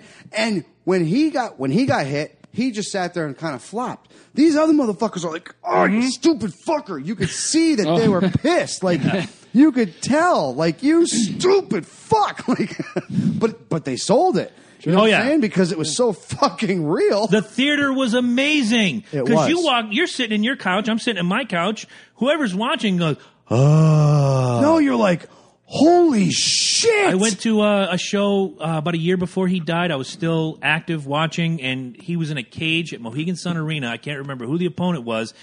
And he did it from the top of the cage. Did he Oh, yeah. protect himself on the way down? Nope. Full pancake, starfish on the way down. Or no, he did it. He did it the straight leg gimmick. Yeah. So he looked like here's Yeah, comes the was a- YMCA logo, fifteen feet onto the mat, full pancake, gagunk. Whether or not he was gentle with the guy on the bottom, I do not know. But what I do know is you cannot, you can't, you can't drop a basketball from 15 feet and watch it not go gagunk. Your brain's taking a beating. Taking a beating. Dude, And- he did that. Fuck the uh, the elimination chamber. He was flying all over. it. He must have did like fucking three diving Mm-hmm. headbutts. Come on, man. He, he's just There's going to be some severe injuries. there. absolutely. Especially Over like time. I said, you do something like that. It's You can see the, when your move involves your fucking head. yeah, and you can see the change in the product now.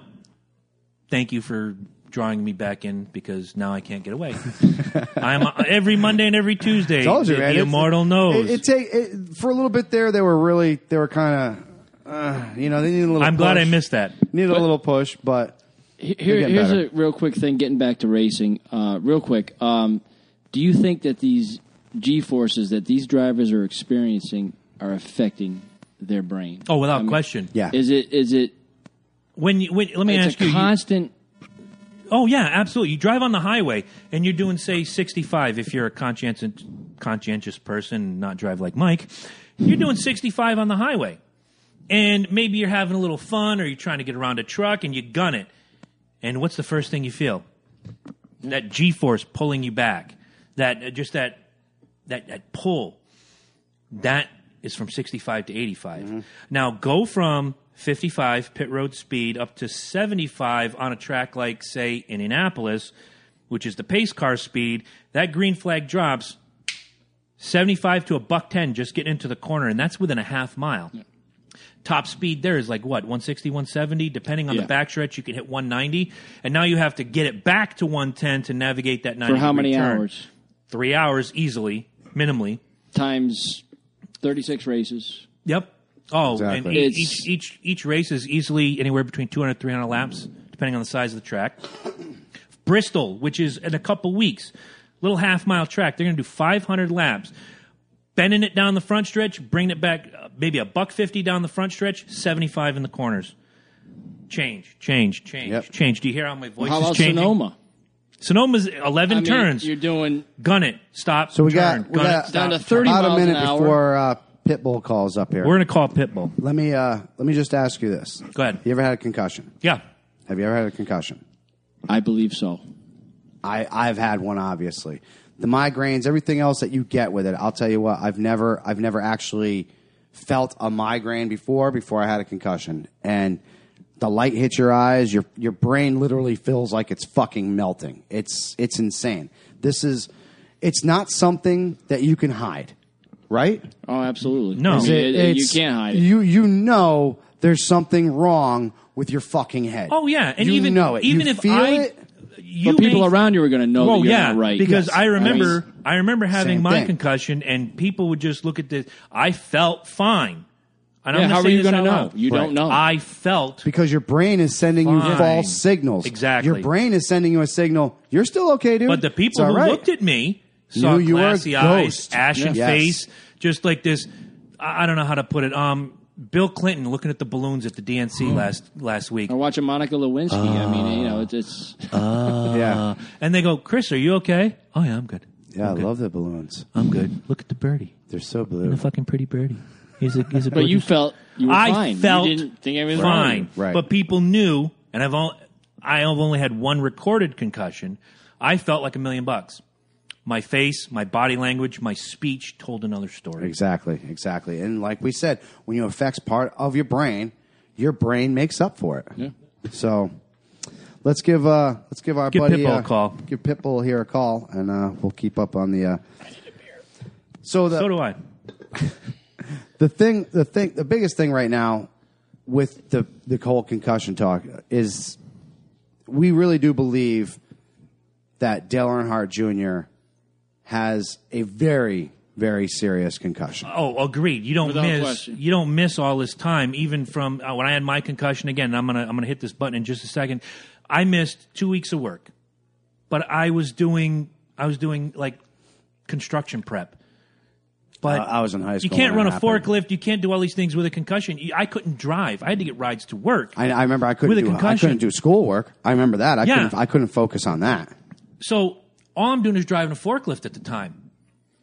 You talk about Dale Earnhardt Jr., like Frank just brought up. You have the G forces, you have the head rattle. Watch the in car cameras You have when they show you have them. the worry that it's already in your family's Oh, yeah. fucking history, and every time you fucking crash, is this Oh, my yeah. last fucking Now- crash? Yeah, Let's let's go. it? Let's go just a little before I hit this button.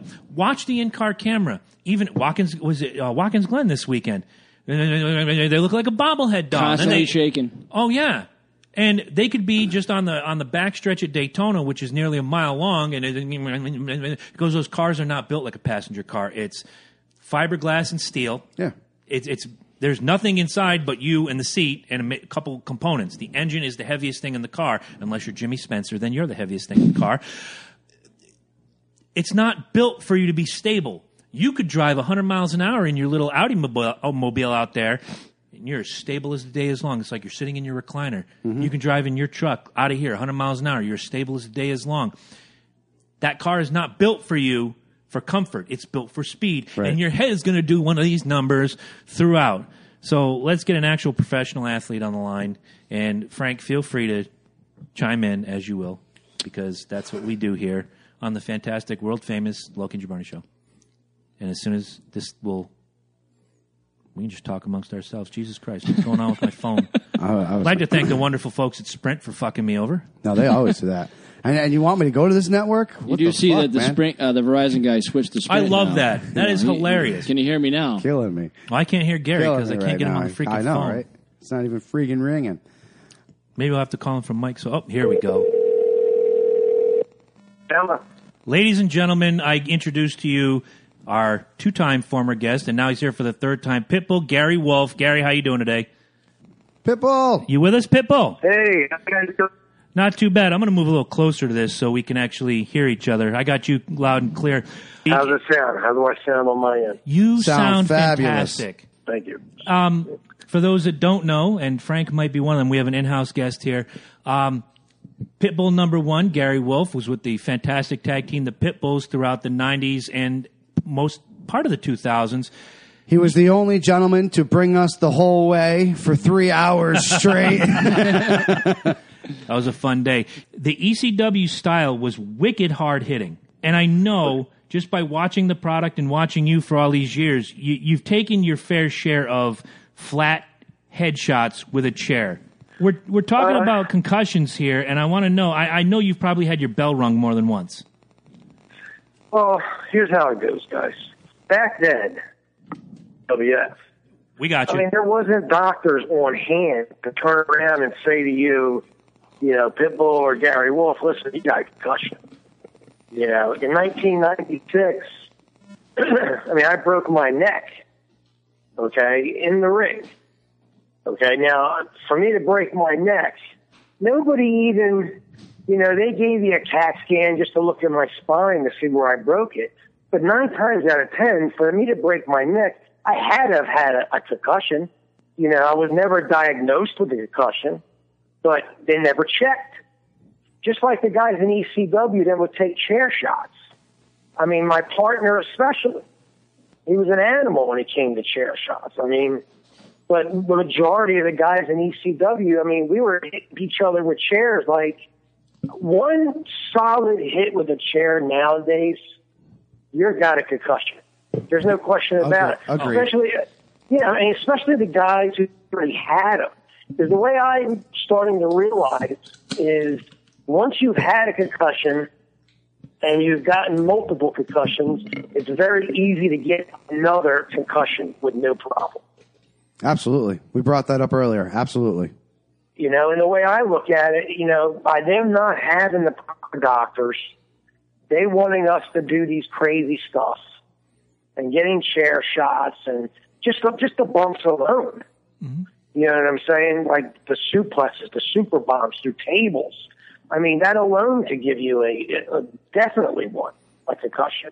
Oh, yeah. And what it comes down to is the way I look at it is guys like me, I'm 49. You know, there's guys that are in their 50s, and they're realizing now we got brain damage.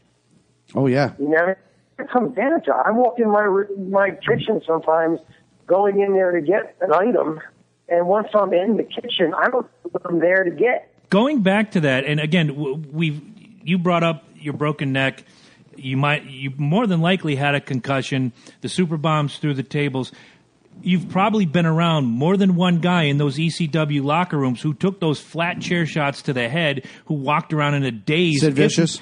If, not for one day, for a week, starry eyed. My partner was taking so many chairs to the head, I had to pull him aside and say, "What are you doing?" Now, And he would, well, you know, the office wants me to take chair shots. That's part of my gimmick. It's making me look stronger. Oh, we lost Gary. Let's try that again. you have to. It's you know it's funny. It's Here he's. he- I'm calling him again. Go ahead. it's funny. You know he, he he brings it up as it's part of his gimmick. He brings up the tough guy thing again. You know what I'm saying? How how like we Just like football, we were you talking about it have earlier, right? that's what you there's, gotta do. There's there's tough guys and there's this there's this this mention this notion that dude if I take 15 chair shots, I'm gonna get this fucking look of. I'm going to look strong. I'm going to. The office is going to use me in a and better light. unfortunately, what Pitbull's with us now.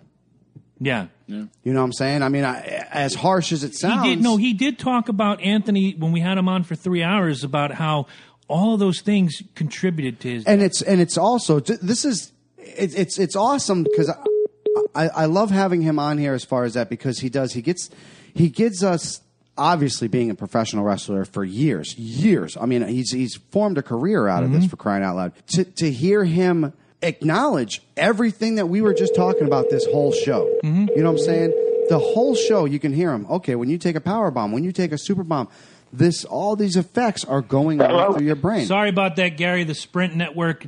That's my. Yeah, I don't know if it was. Well, I don't know if my phone or yours connect. you I'm not actually sure. I'm on sound really good speaker. Does it sound better on speaker? You actually sound pretty good right Yeah, now. Yeah, you sound clean. Um, you were before the call got cut off. You were saying about Anthony. Well, the chair shots. That's what the office wants. It makes me look strong. I'm sure a lot of guys. I remember watching uh, Raven and Tommy, Tommy Dreamer. For those of you who are listening, taking those chair shots and bending the chair and it goes over their neck. Those were some hard hits. Did you ever see Raven ah. or Dreamer walking around starry eyed Well- and just like completely confused? And before you answer that, ah. Gary, just let me ask you one more thing to add on to that. Did they offer him anything else for being quote unquote this tough guy? Did they turn around and say, "Hey, by the way, if you take five chair shots tonight, we're going to throw an extra 200 bucks in your pocket?" Or was it just straight up, "Hey, you got to be a tough guy because this is your image. Take this fucking chair shot." if he, well, yeah, the first question, yeah, I used, to, I was with Raven every day. I mean, we would go to the gym, and then uh, with Tommy, you know, of course, I was with him on the weekends while we were working. We were good friends then, but yeah, I could definitely see in their eyes. I mean, it was obvious, especially my partner. That's when I got concerned. And then, as far as the other question you were saying, which can you repeat that one more time? It was it was essentially just saying, you know, for for him to show his badassery, for him to be taking these chair shots every day, what did they offer him? Did they just say take these chair shots because that's part of your contract, or did they say, hey, if you take an extra chair shot today, we're going to throw an extra two hundred bucks in your pocket? Never offered us any extra. Yeah, so it was just part of the image. It was because you're this big tough guy, you have to take these chair shots. Uh, if you were in an angle and make Uh oh. We're losing you, Gary. I know personally my partner, like I said, you know, and he's not even with us right now. Right. Do you see what I'm saying? I mean, We- we just my brain is. I mean, for for you to for you to ask me that question, and I forgot that question that quick. What do you tell? What does that tell you? Right, You see what I'm right, right, exactly, exactly. And I I definitely mean, like I appreciate said, that. I feel I'm starting just like I. I mean, personally, I mean, between you and me, and you know, I, I've I've been in. call- I've like I've had concussions. I'm sure I've had. I didn't. I was never diagnosed, but I'm sure I had them. You know, everybody had them, and now I. Uh, I can look at your career and I can actually personally probably say about five that you had concussions. I could probably pinpoint when you had the concussion when it happened to you. I guarantee it. And we lost him again. Let's try. See if we No. can. Go ahead. Go I'm, ahead. I'm, I'm gonna try to get him again. Here, I got, I got, I actually have Verizon. Why All maybe that'll work. Why don't you just do, do this? Because one thing I want to bring up to Gary when we get him back on the line is he's a huge Steelers fan, and Jack Lambert came out a couple years ago, and he, he was the spearhead of the whole concussion lawsuit against the NFL. You, you mimic your heroes, you really do. I mean, heck, as a kid, I remember playing playing youth sports and wanting to be Thurman Munson Sure. It's as simple as that. You mimic your heroes. Exactly. See if we can't get Gary back. He, he's really bringing up some great points. Well, especially like I said, he, he doesn't even know if he had one. Right. You know I that, didn't even know your last question that you asked. eh, and that and that just goes and Sorry about that, guy. no problem. Is Hey, your- is that your fault? can you hear me now? It's Verizon. I'm pretty sure it was my phone. The Sprint network kind of is uh, bending me over. Oh God. Yeah, I know. no, we were just feeding right into it. Thank you. You're bringing up some fucking fantastic points, but we kept losing you. So carry on, my friend. Carry on. Yeah, uh, I answered the question about seeing Dreamer and Raven because, like I said, they took some incredible chair shots. Got to remember Sandman. Oh, I mean, the Oh, yeah. majority of every guy Kendo's in taking ECW, that was part of our business. Hell yeah. You know, if I'm in the ring and I happen to grab a chair, you're getting it. You know what I mean? That's how we did it. But nobody knew that. But now it's even coming, starting to affect our bodies. No. And people didn't realize, you know, watching New Jack come off a scaffold, what, 20 feet in the air, 25 feet in the air? Danbury, Connecticut. You know, I was they- there. I was five feet from that scaffold. Boys. The Hardy Boys jumping. Yeah. I mean, how freaking Shane McMahon jumping off a Titantron? You want to go back to ECW real quick? I'll, I'll give you two Yeah, that can't. That can't. listen. Go ahead. Go ahead, Gary. There's a big listen, there's a big difference between that Shane McMahon jump and our jump. You see what I'm saying? Uh, no, no, Like, listen, absolutely. I'm not trying to take away from you guys' jump. What I'm saying is, like, like you guys are trained. You are you you you're kind of built up for this just a little bit. If if one of us, like, say, if if me or fucking uh, Jabroni just decide to be a fucking ass clown and go jump off the goddamn Titantron, we're gonna walk away with a a probably a broken leg, maybe a fucking fucked up shoulder because we're not to know how to land. Uh, we probably will have a concussion. We'll probably fucked up one of our fucking hips or some stupid shit like that. And that's my point when I was saying earlier how they were turn, you know, t- turn into Pitbull number two and saying, "Hey, you're going to take this chair shot. You're going to take this chair shot. We're not going to give you anything extra for it because it's part of your image." You see what I'm saying? Like just because you guys have this tough guy image, it sticks with you. And and because of that, your body went through all this fucking hell. Yeah, if you realize it, you don't see chair shots no more in WWF. Exactly. and That's if exactly you what do, we we were up. just talking about that earlier. If you do, it's now flat against the back. They're not taking them to the head. Absolutely not. No headshots. Exactly. Absolutely not. I mean, the biggest one of the other things we said was a con-chair-to from freaking Edge and Christian when they were bashing people in their fucking skulls with two fucking chairs. Really, guys? Come on! what the fuck you think's gonna happen? No, and now listen, the problem is, you know, it happened a long time ago, but he, Vince McMahon, is still responsible. Yes, mm-hmm. yes, It you are absolutely a hundred percent correct, sir. Fucking hell, It yes. It doesn't matter when it happened. It doesn't matter what company it happened for. Vince McMahon bought WCW. Vince McMahon bought ECW. They're still showing me, number one, plus other people that I know that are on the network that I don't even get a check. You know, you can't send me a check a week. You're making multi millions dollars. Exactly. You know, on that network. I can't get a check. Okay, but in the meantime, I got brain damage. Right. Okay, I broke my neck in ECW. You don't think I had lawyers coming to my room and begging me, please? They're like, "This is it. We'll get you five million dollars." They broke your neck. Yeah. You know yeah. what I mean? I didn't want to do that. I'm not that. I'm not that kind of person. My first question was was to my doctor, "When can I get back in the ring?" And I'm sitting there with a broken neck. Yes, You know, exactly. he looked at me like I was crazy, but he told me. He goes, uh, "It's a broken bone, just like anything else." He goes, "Give it six months." I gave it eight. You know, I didn't. I could have owned ECW. I could have been set for life. You know, when you got ten lawyers begging you to take the case, I'm like, no, I'm not doing that. Some of these guys wouldn't be working today if I did it. You know, so I'm not going to do that. And now I even brought back and went back eight months later with one of the biggest angles in ECW history. And I can't get no respect. I can't get a phone call for a fucking autograph sign. I can't do a seminar. I own three of my own schools. Some of my my students have been to Japan before half the fucking roster in WWF right now. You know, so don't tell me that I don't deserve anything. I should have been a prick back then. You know, but I loved the business. I came back. You know, when when I went to back to that locker room, you know, guys were hanging their jackets, their gimmicks on my fucking halo. I'm walking around, you know what I'm saying, to break the ice. Fuck Paul yeah. Heyman was in shock.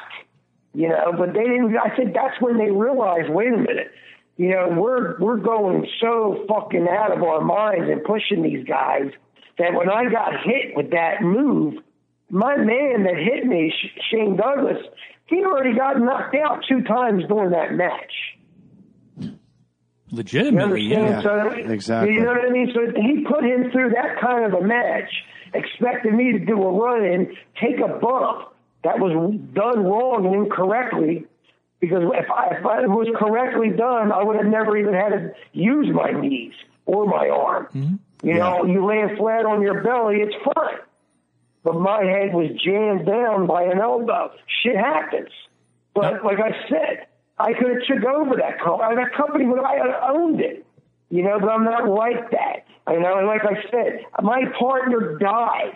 You know, so yeah, I took a couple of years off. But you're going to tell me that I'm not a good worker? When I was, when I was, I was under the tutelage of Cowboy Bob Orton, George Scott, Paul Jones, Ricky Steamboat, the British Bulldogs, the Tiger Mask, Ultimo Dragon, Sonny Onoo. I mean, I could just keep going. The Samoans, the Guerreros, Rey Mysterio. When I had me and my partner had his first match in America. You know, so we've been there and done it. It's just that now, you know, they're going to use my likeness. They're going to use my stuff I did for ECW on TV to get it over, for them to make money and not give me anything. And to me, to me, You know? Gary, it's not only your image, but it's the damage that was inflicted that was part of the image that they're using to make money. On and this is going to go into a question I have. It's in two parts, and one is personal, one is just I wanted to hear your thought on it. They're using your image, your work, the the, the things that you did the damage that you took, they're making money and they're not paying you. I'm sure there's got to be some sort of likeness fee that should be paid. The fact that it's not being paid kind of speaks to the scummery. Can I use that word scummery of Vin, of Vince McMahon? You're a big Pittsburgh Steelers fan. Some some months ago, I, I was a, some months ago, some years ago. Jack Lambert was the guy that spearheaded the concussion lawsuits against the NFL. As a lifelong Steelers fan, I'm I'm a guy that says you emulate your heroes. I played baseball. I wanted to be Thurman Munson, with the exception of the plane. I wanted to be Thurman Munson. Um, guys go out there. They want to be John Elway. They want to be Jack Lambert. Did that tough guy image that you watched growing up of Jack Lambert work into how you handled yourself? Well, it's very surprising you mentioned that. Jack Lambert is my man. I figured he would Uh, be. He was my. I have Jack Lambert's original jersey made by Nike. Okay, when they were under Nike, not Reebok. Okay, signed by Jack Lambert. That was one of my favorite football players. And when I played football and when I wrestled, Nike I used that that deal. attitude.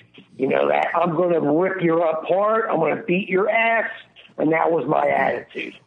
I was, and when I played ball, yeah, I picked up a handful of dirt and threw it in your eyes before I hit you, because that's what Jack Lambert did. Now, Mike, Going right back to what we said. exactly. The old And I didn't listen. image. And I didn't even know that Jack Lambert went up and did that for the guys with concussions. That's the first time I've heard that. Oh I yeah, no he's su- he's suffering pretty bad right now, and he was the guy. Look, I'm not even a Steelers fan. I was maybe single digits in the '70s, but I saw Jack Lambert, and that was the epitome of toughness. Didn't matter who you rooted for, you knew Jack Lambert was a man's man. All you gotta do is watch the NFL tapes, and you see what he does to people when he hits them. It's uh, they didn't call him the white ghost for nothing. Put it that way. So my second question is: just recently, um, Joe Laurinaitis, Paul Orndorff, and, and Snuka are suing the WWF over concussions.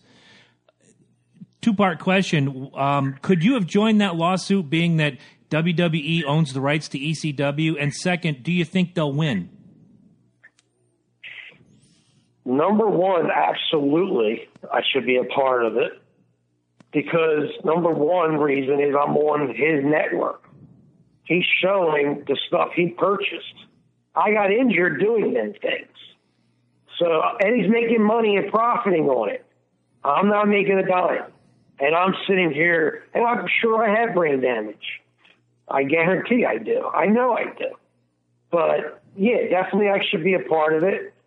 And like I said, guys, I mean, you hear me.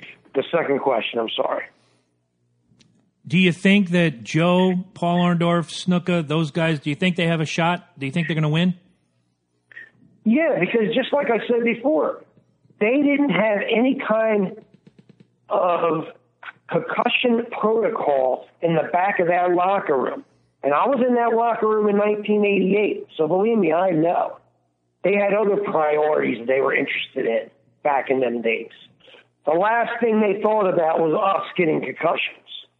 Now, by them being and doing that and being that irresponsible for so long, okay, and now all of a sudden they have them in there, okay, that means to me that they should have had them in there back then. You're just a dollar, you know, you're a day late and a dollar short, Vince McMahon. And what happens is now what he did to them guys, having them do what they had to do. You know, I'll give you an example. Owen Hart, okay, great friend of mine. He got me in Japan, helped me start going to Japan, and thank God for him and Vader and Bigelow and the guys, you know, Brian Blair. You know, we wouldn't have known crap going to Japan when we were younger. But he helped us out. You know, and look at this McMahon. I want you to fly from the rafters in Kansas City and jump on the top turnbuckle. Okay? Shit, He didn't want to do that. Owen did not want to do that. You know, more or less, they said, you're going to do it or you're going to get fired. He had to do it. You know, when he got up there, the rigger crew was amateurs. They weren't legitimate guys. You know, so of course he got nervous. You know what I mean? And shit happened. He died. Now, was Vince McMahon was was he responsible for that? Absolutely. It comes with the program. It's his show. Hey, listen, course, listen. of I'm gonna. I'm gonna play devil's advocate here real quick. And can I just say, what about Mr. Ted Turner? Are, we- are, are we just gonna let him Well, skate by? Let me just say, listen, I don't want to interrupt you, but let me just say something real quick. Also, when Vince bought ECW, WCW, Yeah. he bought the problems too. Absolutely. Okay. No, I agree with that. When you when you marry somebody, you're taking the problems of your present marriage and your past marriage and their past marriages and everything else that they have and you're combining it into a new family. I 100% agree with you. However, it doesn't leave the fact that somebody else should be held accountable too. Ted Turner was the head of WCW for what years? So now we're just going to let this motherfucker sit down there and not take any blame, and we're going to throw it all on Vince McMahon. Like I said, I am I am just playing devil's advocate here. I am one of the one people at this table who hates Vince McMahon. I think he's one of the biggest pieces of shit in the world. However, there are more people that need to be held accountable besides just Vince McMahon, and I believe Ted Turner is one of these motherfuckers. Sorry. Yeah, I mean, I mean, I mean, if if you're going to start naming names, you know, you got Russo, you got Bischoff, you got Paul Heyman. Well, those guys were all I mean, underneath Ted Turner. Ted Turner was paying those motherfuckers. Ted Turner was signing. No, now Vince is absolutely, and that's what I'm saying. I don't disagree. Like we said earlier, it's a marriage. When you say, if me and you get married tomorrow, Jabroni, all my problems are your problems. All your problems are now my problems, and I agree with that. When Vince McMahon bought WCW and He inherited the ECW, problems. you inherited the problems and you inherited everything else around that. However, it does not hold the rest of these people unaccountable. It does not mean that you can just sit there and point your finger at one motherfucker when this guy held this fucking network for eight years. And not to mention, he was out there on that fucking camera saying, here we are beating WWF. Look at us go. Where I- are I- you now, okay, Ted? Okay, Where okay. the fuck I- are you now? I see your point. I, I get your point, and I agree with your point. I, I think what Gary's saying and what, what I believe too is, like you said, when, when you acquire a company, you acquire its problems. Absolutely. We'll go back to Gary's point earlier. Should Gary be getting a check for his likeness being run on the network? Absolutely. Absolutely. If Gary wanted to join the lawsuit and reap the benefit, Absolutely. But like Gary said, you have names like Russo, Bischoff, who worked under these names. Russo worked for both companies. Don't forget Bischoff who cut their both paycheck. companies. Vince Who McMahon and Ted Turner, absolutely. But you could go back further. You could go back to Fritz von Erich, who unfortunately is not with us anymore. You could go back to Eddie Graham. You could go back to all these guys who put these guys through the ringer and paid them peanuts to put their body on the Pitbull line. said it himself. You do your job or you get fucking fired. Bingo. That's how it is, that was dude. The, that was the culture. That's exactly still- how think the it- fuck it is. I think it's still the culture. Um, not that I think he's a great worker, but Gary brought him up in the first interview as Ryback. Ryback just got released from his contract two days Yeah. ago. Put up a video saying, "Hey, I'm free. Thank you to WWE." I think he should be saying "fuck you" to WWE. I no, that they- was that was a smart business move. agreed. You don't want to be pissing in Vince McMahon's face right now because then you won't. Yeah, look what's going on right now. Vince McMahon is a shady motherfucker. always has been. will always be. He in, he inherited this company from his father. What he did with this company, I'm not trying to take away. I am not. He is a shrewd businessman. But with shrewd businessmen, you get fallout. Gary Pitbull number 1. Pitbull number 2 Anthony, he's another one. All these people that fell through the fucking cracks. Rocco Rock, Johnny Grunge, You Raven, could keep it. uh, You could keep Sandman. it going. You could keep it going. The point Louis of Spicolli. this being is We need to get these people, past and present, held accountable for the bodies and the minds and the tolls of the fucking shit that's going on right now. It's not just one. It's not just two. It's a It's a- handful it- of fucking people handful. that It's- it's need to be it needs to be fucking acknowledged and these people need to be taken care of. They entertained us for years and Pitbull, when you said earlier, you said that they don't respect you. Yes, the company doesn't respect you. We do. The fans do. The fans watch the shit that you do. They they appreciate everything you did. If we didn't have the chair matches and the table matches and all the fucking shit that you guys bled your heart and fucking soul into, we wouldn't have a fucking WrestleMania right now. As bad as it was this year, we wouldn't have a present WrestleMania coming up. Who knows how bad that one's going to be. But if it wasn't for you guys and the concussions that you guys took and all the fucking bullshit that you guys went through, we would not have the fucking shit that we have right fucking now. You're absolutely right. We changed wrestling to the when the era was the Attitude Era. They had to do it because after watching ECW and then had no WCW started getting into it, you know, WF said, "Wait a minute, these guys are working lazy. We got to step it up." You know, and they would do their crazy bumps. I'm friends with Shane McMahon. He's a good. I mean, I I have no problem with Shane. He was always nice to me. You know, me and Raven took him to his first strip club. You know, when he was a kid. Oh. When he was a kid, you know what I mean? When he was a kid, it's cool. You know, no big deal. But you know, when Shane would take them crazy bumps, which took a hell of a lot of balls, and I and same with Cactus Jack and other guys. I mean, they were being, they were hitting like like pads. I mean, these were set up by stuntmen. Right. You know, so they look amazing, and you had to have the balls to come off that high. But believe me, you weren't hitting a table and then concrete Right, like right. ECW was. Right, You're right. hitting a pad. You know, so it's a different story when it comes down to that. You know, except for look, look at Cactus Jack. His tooth went right out of his mouth and in his nose and out of his nose. We br- we brought that up You know? earlier too. Yep, absolutely, absolutely. Yeah, I mean, so you know, but what it comes down to is, like you said, you know, I personally think Ryback would be making. I don't know why Vince got rid of him. I mean, I don't know. It, they put so much money into trying to get him over, and then finally he starts getting over, and they get rid of him. So I don't really know the situation of that, but what it comes down to is like this. You know, I'm on television. The pit bulls are on television. They're getting paid ten bucks from every person that watches it. They're bragging how much of millions and millions of dollars they're making. And you know, okay, you know, you're making money off of us, but you know, it takes me to have brain damage. It takes my friend, my brother, to die. Okay, over it and leave him with two kids. He has a daughter and a son. Okay, his father went through living hell. You don't. Why can't Vince McMahon just send him a check? Send his kids a check. Hey, this is how much money I'm making. You know, I should get a percentage, just like everybody else on that network. And, and I, They should be getting. I they did- should be getting a percentage. You know, my boy, he's got two kids. He left. He died for the business. I don't care what they say he died of or how it happened. It's because of the business he passed away. Agreed. And- and before-. And before we close out, I, I want to bring up two two very different points that happened within a year of each other. Brian Pillman dies in a hotel room in Bloomington, Minnesota. Vince pays Melanie for a year. Owen Hart falls from the ceiling in Kansas City, and Martha Hart has to go to court to get a wrongful death suit. Yeah, what but that, the fuck? Owen Hart happened before Pillman. No, Pillman was first, 97. Owen was 99. Oh, was it? Yeah. Yeah. Yep.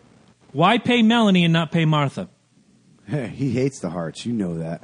No. Come on, When it comes down come on. to- That's the, the the the the McMahon Hart thing is more than just some fucking prop, dude. This they that family, the Harts and the McMahon hate each other.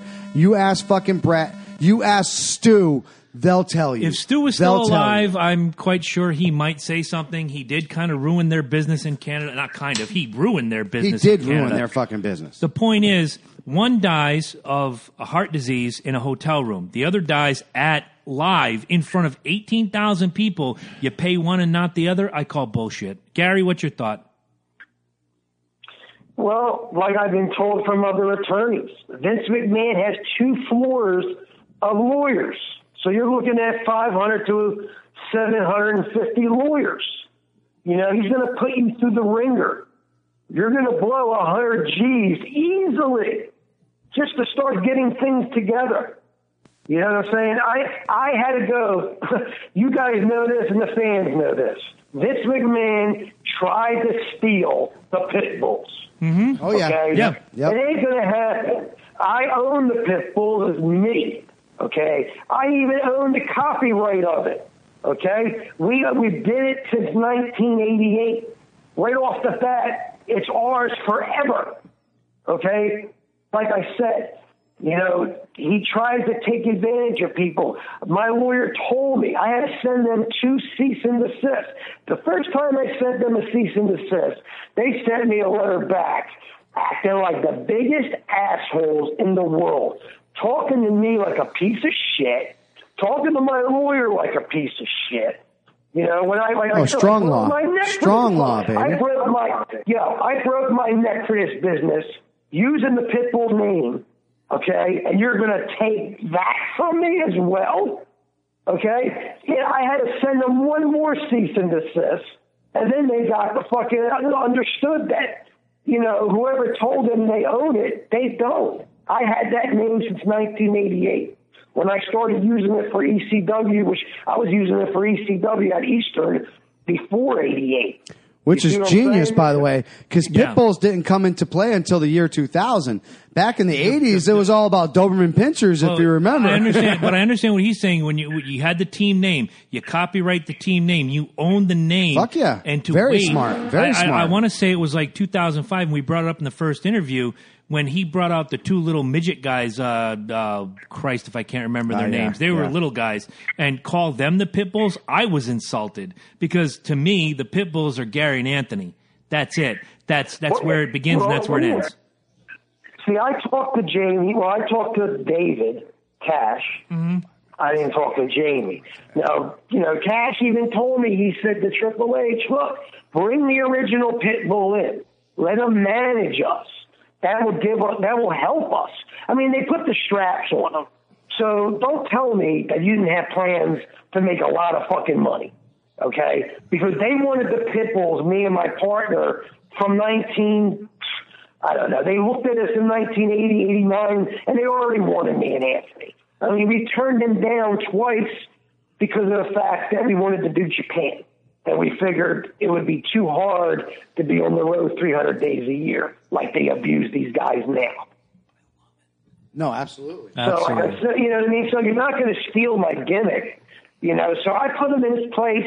Of course, I didn't make any money, but they're selling. You know, they were selling gimmicks, T-shirts. Almost. You could have. You- you were right there. Twice. Okay, why? Why did I get anything? You know what I'm saying? I didn't get nothing. You know, I have to be a part of a class action. I have no other chance. I'm not sitting here. I'm, I'm living month to month. Should I be living month to month what I've done in my life? Hells no. No, Hells no. I absolutely. mean, not. I don't. wanna- I don't want to be living in a mansion. I just want to be able to pay my bills and live comfortable. I'm not looking to drive a Bentley or a Ferrari. You know, just give Porsche me a little, nice. give me a fucking uh, Silverado. I'm happy. You know what I'm saying? I'm not that type of person. You know, but but it, it, it's fucked up that you know everybody besides me. You know, I'm not just bitching for me. I see so many of my friends dying every year. Why? You know, why are they dying? Because they're not getting taken care of for the things that they did that are making money for a man right now. VA, anybody? Yeah, right. It's like the VA. It absolutely is. Gary, I want to thank you for your time. It's been fantastic. Just you bringing out the things about concussions and injuries and, and, and the like. There might be people out there who don't understand how tough the wrestling business is. You have to be a real athlete. You have to be a tough guy, but at the same time, you have to worry about yourself going forward into the future. And that's what we wanted to bring to the people today. And I, I want to just say how appreciative we are of your time.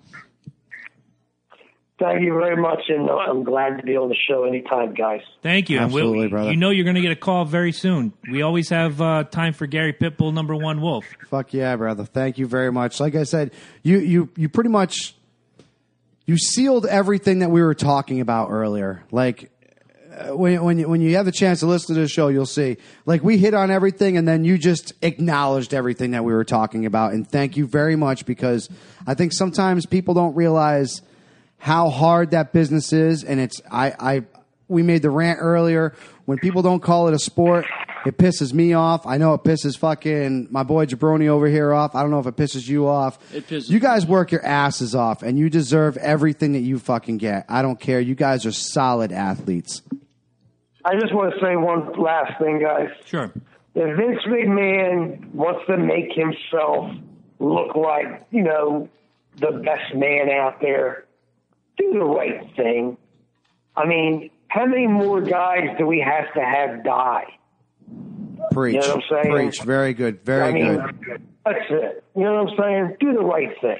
Absolutely, brother. Absolutely. Best point you've made the whole time. That is I like awesome. that. Thank I you, like that. Gary. Thank you very you, much, Gary. brother. Hey, listen, we'll be getting in touch with you very soon, brother. Thank you for all your information and thank you for being Pitbull number one and being real, brother. That's what we love the most.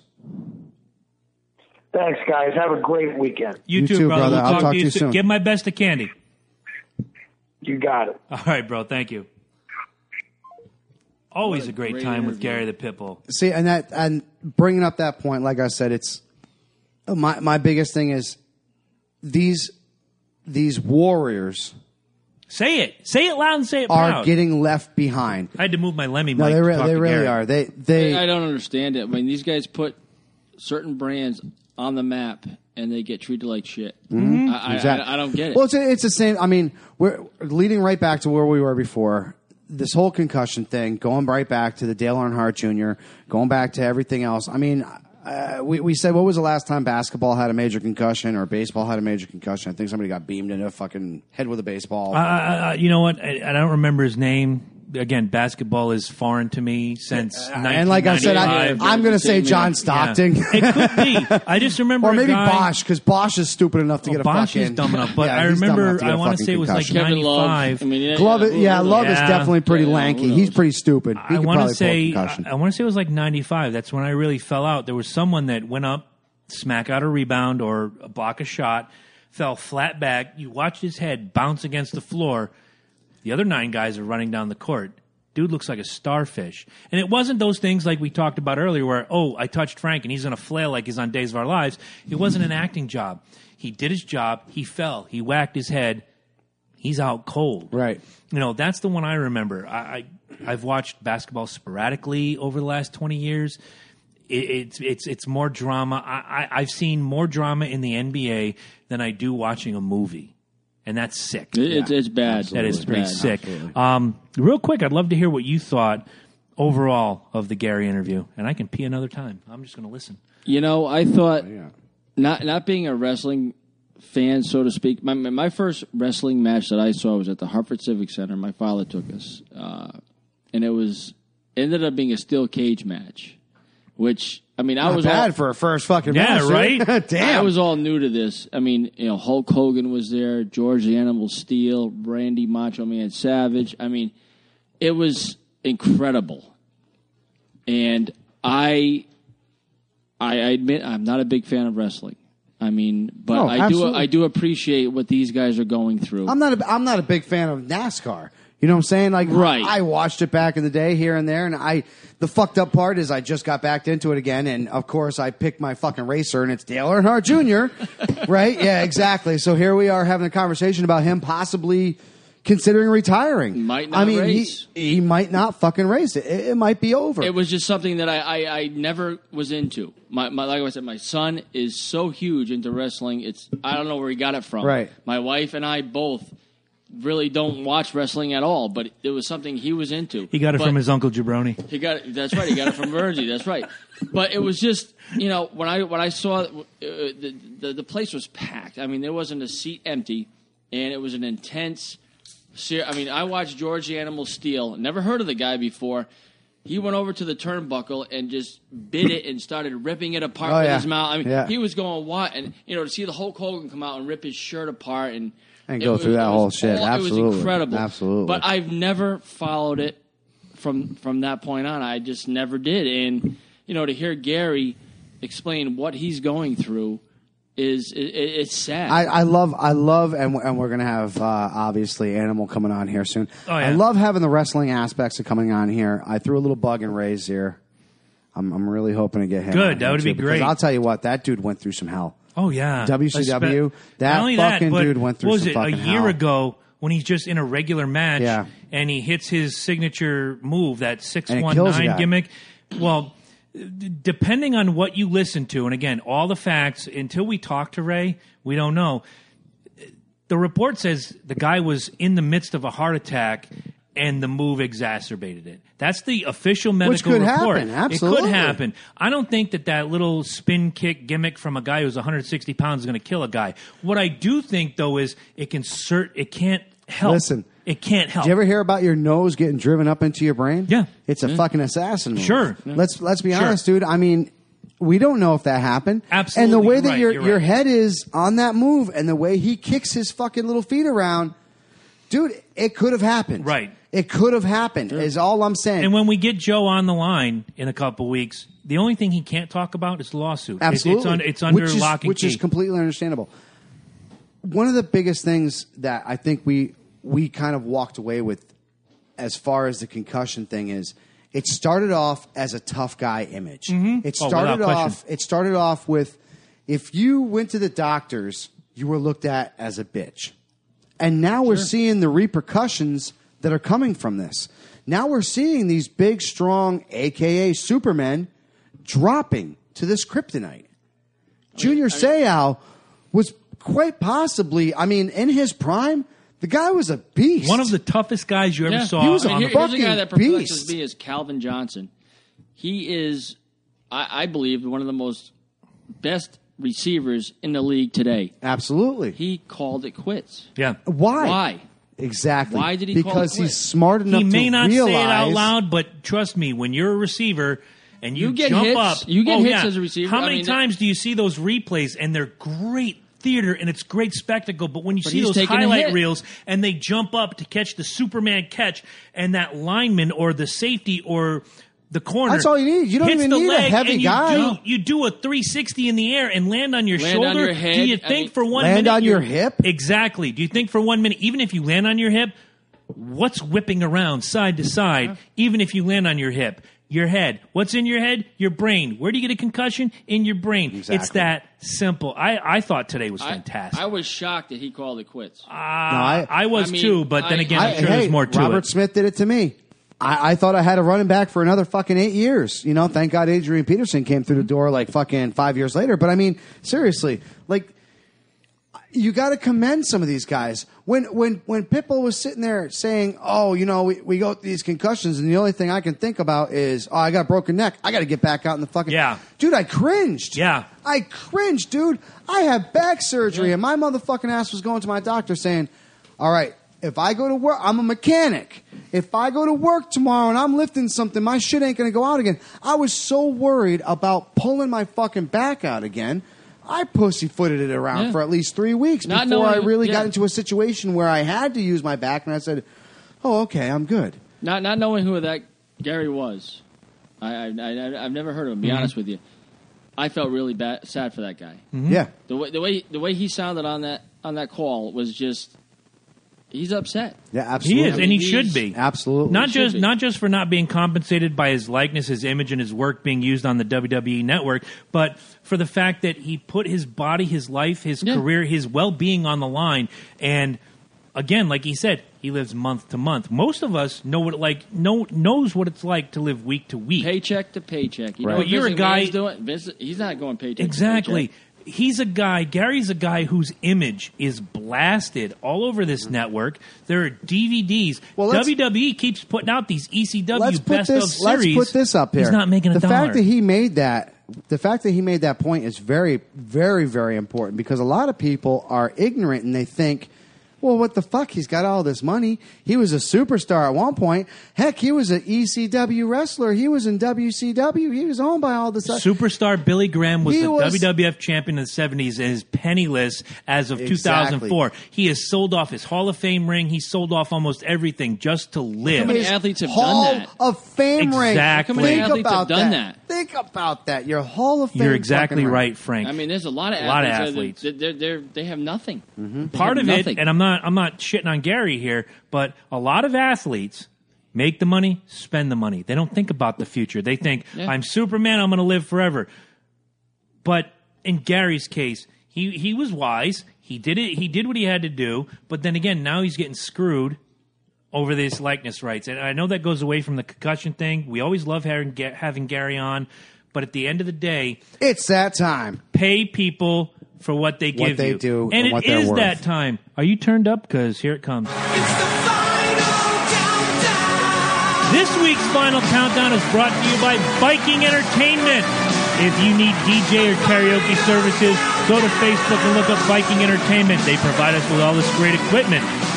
And they are there. Well, this one's ours. Oh, that one's ours? Yeah, this is. They provide us with ours. It's officially 90%. owned by the Loki and Jabroni show. They provide us with 90% of the equipment. Parties, bars, doesn't matter. You get a Sweet 16, you got a retirement party, go find Viking Entertainment. And we'll talk about Sublime before we get to the end. Guys, it's, it's in the, we're in the middle of cookout season.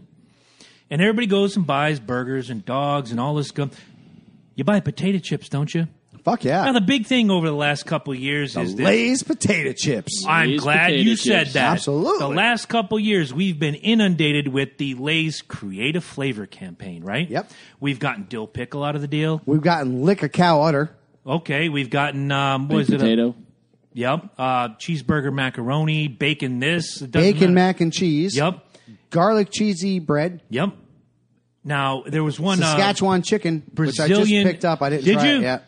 Uh, the Immortal just picked one up. It's like uh, Brazilian pakakawakawaku. It tastes I got- like I got it tastes Greek like a one. steak kebab. oh, the Greek, one is fantastic. Oh, that one is Oh. good, dude. Isn't that? That's like the. All right, but I'm sorry. No, no, no, no, no, no, no. Dynamite dropping. We needed that. So my top 10 list this week is the top 10 failed potato chip flavors in the Lay's Create a Flavor campaign. And my honorable mention this week, which you guys might have dealt with in your life, honorable mention is stale beer. They actually made that chip, really? No, Stale I'm saying these are failed oh, okay, flavors. okay, good, I good, have good. never oh, tried that's stale just beer. disgusting. Complete, complete and utter Before you start, though, did you Sure. guys remember cheddar and jalapeno lays? Yes. Yes. Why? Why are those not a thing anymore? I wish I knew because Were I'm those not a not cheese fucking guy, but I tasty? love They them. were good. They those were were, very good. good. and then the other one was the Salsa Rio Doritos. Do you remember those? Oh, yeah. What in the green bag, man. Those are fantastic. What fantastic. happened to those? These are some great potato I still chips want to that know. we need back. I still want to know where the crunchers. Remember the black bag? Those Yes. jalapeno Yes. ones where you ate one and your mouth exploded. Those were the best, and Those I were missed. My those. those go-to were Lay's good. though is sour cream and onion. Yeah. I, I just it's, it's a plain blah no blah offense, blah. you've been my friend for like but, you 35 know, years, but you're a basic bitch. the peach skull kind of threw me off, but you know, Yeah, I brought out the. it, it almost could have been on my list. Number 10, peanut butter and lint. peanut butter and lint. These are failed Lay's flavors. Yeah, I, I'm surprised. Yeah, Ninety percent of this is made up. Some of them are actual. yeah. Number nine, three-month-old milk was a failed flavor in the Lay's campaign. I could see why. Number eight, which I'm waiting for Mike someday to accidentally pick this up and actually try it. Number eight is Jabroni's Chog bottle, which you can see right here. Oh, he said hell no from the other room. Hell no, I agree with you, Mike. No. Number seven, failed flavor in the Lay's creative flavor campaign is Stinky Feet. Agreed. Have you ever seen those jelly beans? The game that the kids play, the black jelly bean. It could be licorice or it could I be have, skunk. yes, yes. Do your kids? Do your kids partake in that? They have not yet. No. Oh, thank your lucky my my stars. daughter is two and my son is nine, and I hope since to since God I was they in don't. the uh, the other room and I couldn't couldn't acknowledge it. Are we going back to number eight? Real quick, I didn't drink it. However, I did have a chog moment. I was upstairs cleaning bottles, and I was like, "What Oh, fucking God, no. ignoramus didn't drink their fucking cherry coke?" I went to dump it out, and I smelt wintergreen, and I was like, "Oh no!" Yeah, chog all up in my sink. Thanks, buddy. You're welcome. I, I, I, I owe you a sink cleaning. number six is a tip of the hat to Eddie Focus, our fabulous executive producer. The number six failed potato chip in the Lay's campaign is haggis and watermelon. Haggis. Hey, Together. watermelon. Haggis and watermelon? That's how Haggis and watermelon. Should have been haggis and blueberries. Wouldn't that have been great? I'd have died. I'd have died on the spot. Number five is wet dog. Yeah, I have one of those. I've licked Yeah, dogs. but think about it. Your dog, freshly scrubbed, smells fantastic. Your dog goes out in the rain, smells like a bag of assholes. Number know- four, toenail fungus. I shouldn't do that while you're drinking, by the way. Toenail. fu- Oh. Uh, number right. three is a tip of the hat to the fantastic style consultant, Lady J. The number three failed potato chip flavor is hot garbage. hot garbage. Hot garbage. Hot garbage. Anybody who's ever experienced the next one is going to shudder in pain. The number two failed potato chip flavor is toothpaste and orange juice. Oh, Oh, Frank, stop. I've had the toothpaste and milk. I, I don't know. I've never experienced that. I'm trying it tomorrow. I have to. I have to. It's not fun. Why would you do that to But think about it. You, you brush your teeth, you go out and breakfast, and you drink the orange juice, and your, your your eyes water immediately. It's not good. And number one failed potato chip flavor in the Lay's creative flavor campaign is swamp crotch. Swamp crotch. Swamp crotch. Everybody knows it. Everybody's experienced it. Everybody's had their moment. That was a tip of the hat to Marcus Arjun. He's always talking about swamp crotch. Does that does that worry you? No, it just means there's not a lot of swamp crotch. Hey, there's nothing baby powder can't solve when you have swamp crotch. Exactly. So what do you got for the people before we close out and do our thing? We already have the music. Look out! Look out now. I, I talked about it earlier. We need we need uh we need to get them reviews in. I got to get Sully out of here. It's almost been a year. Frank, now you get to sign Scully Since I- before you leave. since I Sully and fucking- Scully. since I fucking purchased Awesome. Sully the Scully at the uh, Do we the do we want Broadway. to do we want to say when? It's almost been a year. It has. It really has. How are you guys not reviewing us on iTunes? It's killing It's, me. uh, It's, killing it's- me. Actually, it's it's pissing me off. It's it's making me so fucking mad. I think I will break that fucking thing open and make some fucking bloody marys out of it next week. What I is swear today? to fucking Hold on. god. No, let, not not next week. Let's let's look at the calendar. I'll give I'll give you a year anniversary. There's it. That's it. we had we had already interviewed Nate and Mark. Nate Nathan Hunt, and Mark Slaughter. For those of you that are uh, Yeah. uninitiated, Laritz was the first, so it had to be in October. We interviewed Jim Laritz in November, so October is going to mark a year. If we don't hit twenty reviews by Halloween, we're going to put the camera up right there where we usually do, And we're drinking. Ed's going to be sitting right there. Hell, we may invite Frank to sit right here I would love and that. we are going to drink Sully the Scully in front of you, and then we're going to wipe our ass with the bottle. No, actually, we won't even make a. Sh- we'll we'll just go live on YouTube and it'll just be a show about us drinking the bottle. I like it. It really will Sound- be. There'll be that sounds nothing good. else going on. We'll just be sitting there doing shots or making whatever the fuck we want out of Is that. there any tasty, chance tasty we can vodka. get like a you know a Bronco uh, interview at some point? We, we You know, we've tried. We're trying for NFL guys. It would be great if we do get a Bronco interview. Frank, you're going to be sitting at that corner. One, of- one, right of, the- one of the hardest things about the NFL is you got to go through so many fucking people. Like, Yeah, if, Congress if you can somebody. look, if you can actually get one of these guys one to one and have them call you, you're good.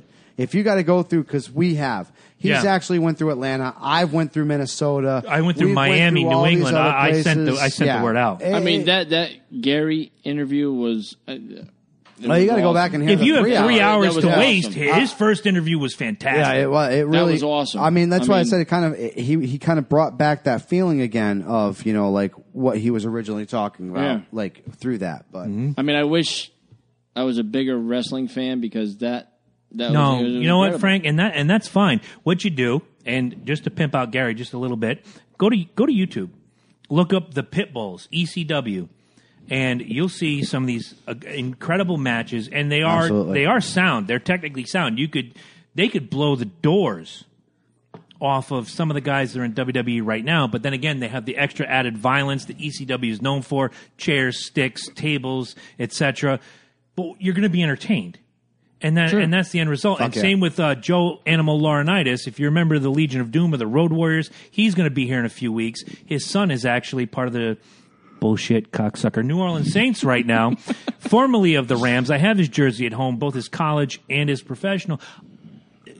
That's work ethic. It shows that the father and the son, the, the apple's falling like right close. Sure. And again, tough guys, warriors. Uh, Joe was the previous era where I know Joe has talked about in his book, and we'll pimp that when Joe's on the show Absolutely. talked about where he's gone out there with broken fingers, broken limbs. His partner Hawk, God rest his soul, went out there with a broken leg and climbed up, did one of those uh, scaffold massage back in the day.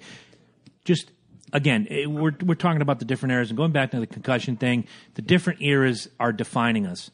The tough guys back then may have been tough, but they again a little uneducated. Right. Now we have Nowhere- all these yeah, things at our near. disposal, and it's not their fault. We have all these things at our disposal that help them in the long run. Exactly. I need to bring my son here. He would probably help me better with wrestling. If Yeah, when we yeah. have when we have Road Warrior Animal on the show, your son can be sitting right He here and say, ask "No, any Dad, questions. that's not right, you know. Today's subject was very, very important. Obviously, uh, we went obviously a little bit longer. I will uh, obviously be doing a little bit of editing here, A little bit. but um, it is a very important subject for for you parents out there that have kids that are in sports. Don't look at the uh, the unseverity of this. Th- This is a very serious subject. If you feel at any point that your child is in danger or is, or is in the jeopardy of having concussion, please make sure you go get them checked out. Please make sure that you have them go through the necessary steps of getting healed. Your child's health is more important than anything else out there. I don't give a fuck if he's going for a fucking college education and he needs to play that other fucking game. Your child's health is the most On the street, important thing I'm going gonna- on right now. So you guys make sure that you do this. Make sure if you have anything that shows a concussion, please take care of it. Please take care of anything else that goes on with that. Your mm-hmm. body is one of the most important Absolutely, things that you can absolutely. go And through. real quick, I promised it at the beginning of the show. For those of you that play Pokemon Go, I have a special message from a wonderful, intelligent human being, and I use intelligent very loosely. This is a message for all you Pokemon Go people from the Iron Sheik. who shits in a bag. Pokemon, I know you make a pokey, and I saw any pokey on the street, I'm gonna suplex him, I'll put him in the camel clutch, I'll make him humble. Pokemon, remember. So the Iron Sheik does not like Pokemon Go. So Is that Ryan. weird or what? Ryan, did you listen to that? Is Ryan a Pokemon guy? Ryan is a huge Pokemon Listen. guy. listen, Sorry, Ryan. I Love need you, to kid. drive around. camel toe. I'm going to tell you this one last Uh-oh. time, okay? He's going after the Iron Sheik now. Suplex all the fuck you want. When we find the Bulbasaur, I'm going to have him piss on your skull. Oh, you, you wait, wait, wait! I got a response from the Iron Sheik. Everything that guy just said. Whoa, no, this, no, stop! Don't touch shit. everything that guy You're fucking said killing me. Uh oh, we're already into the music. Suplex that, bitch.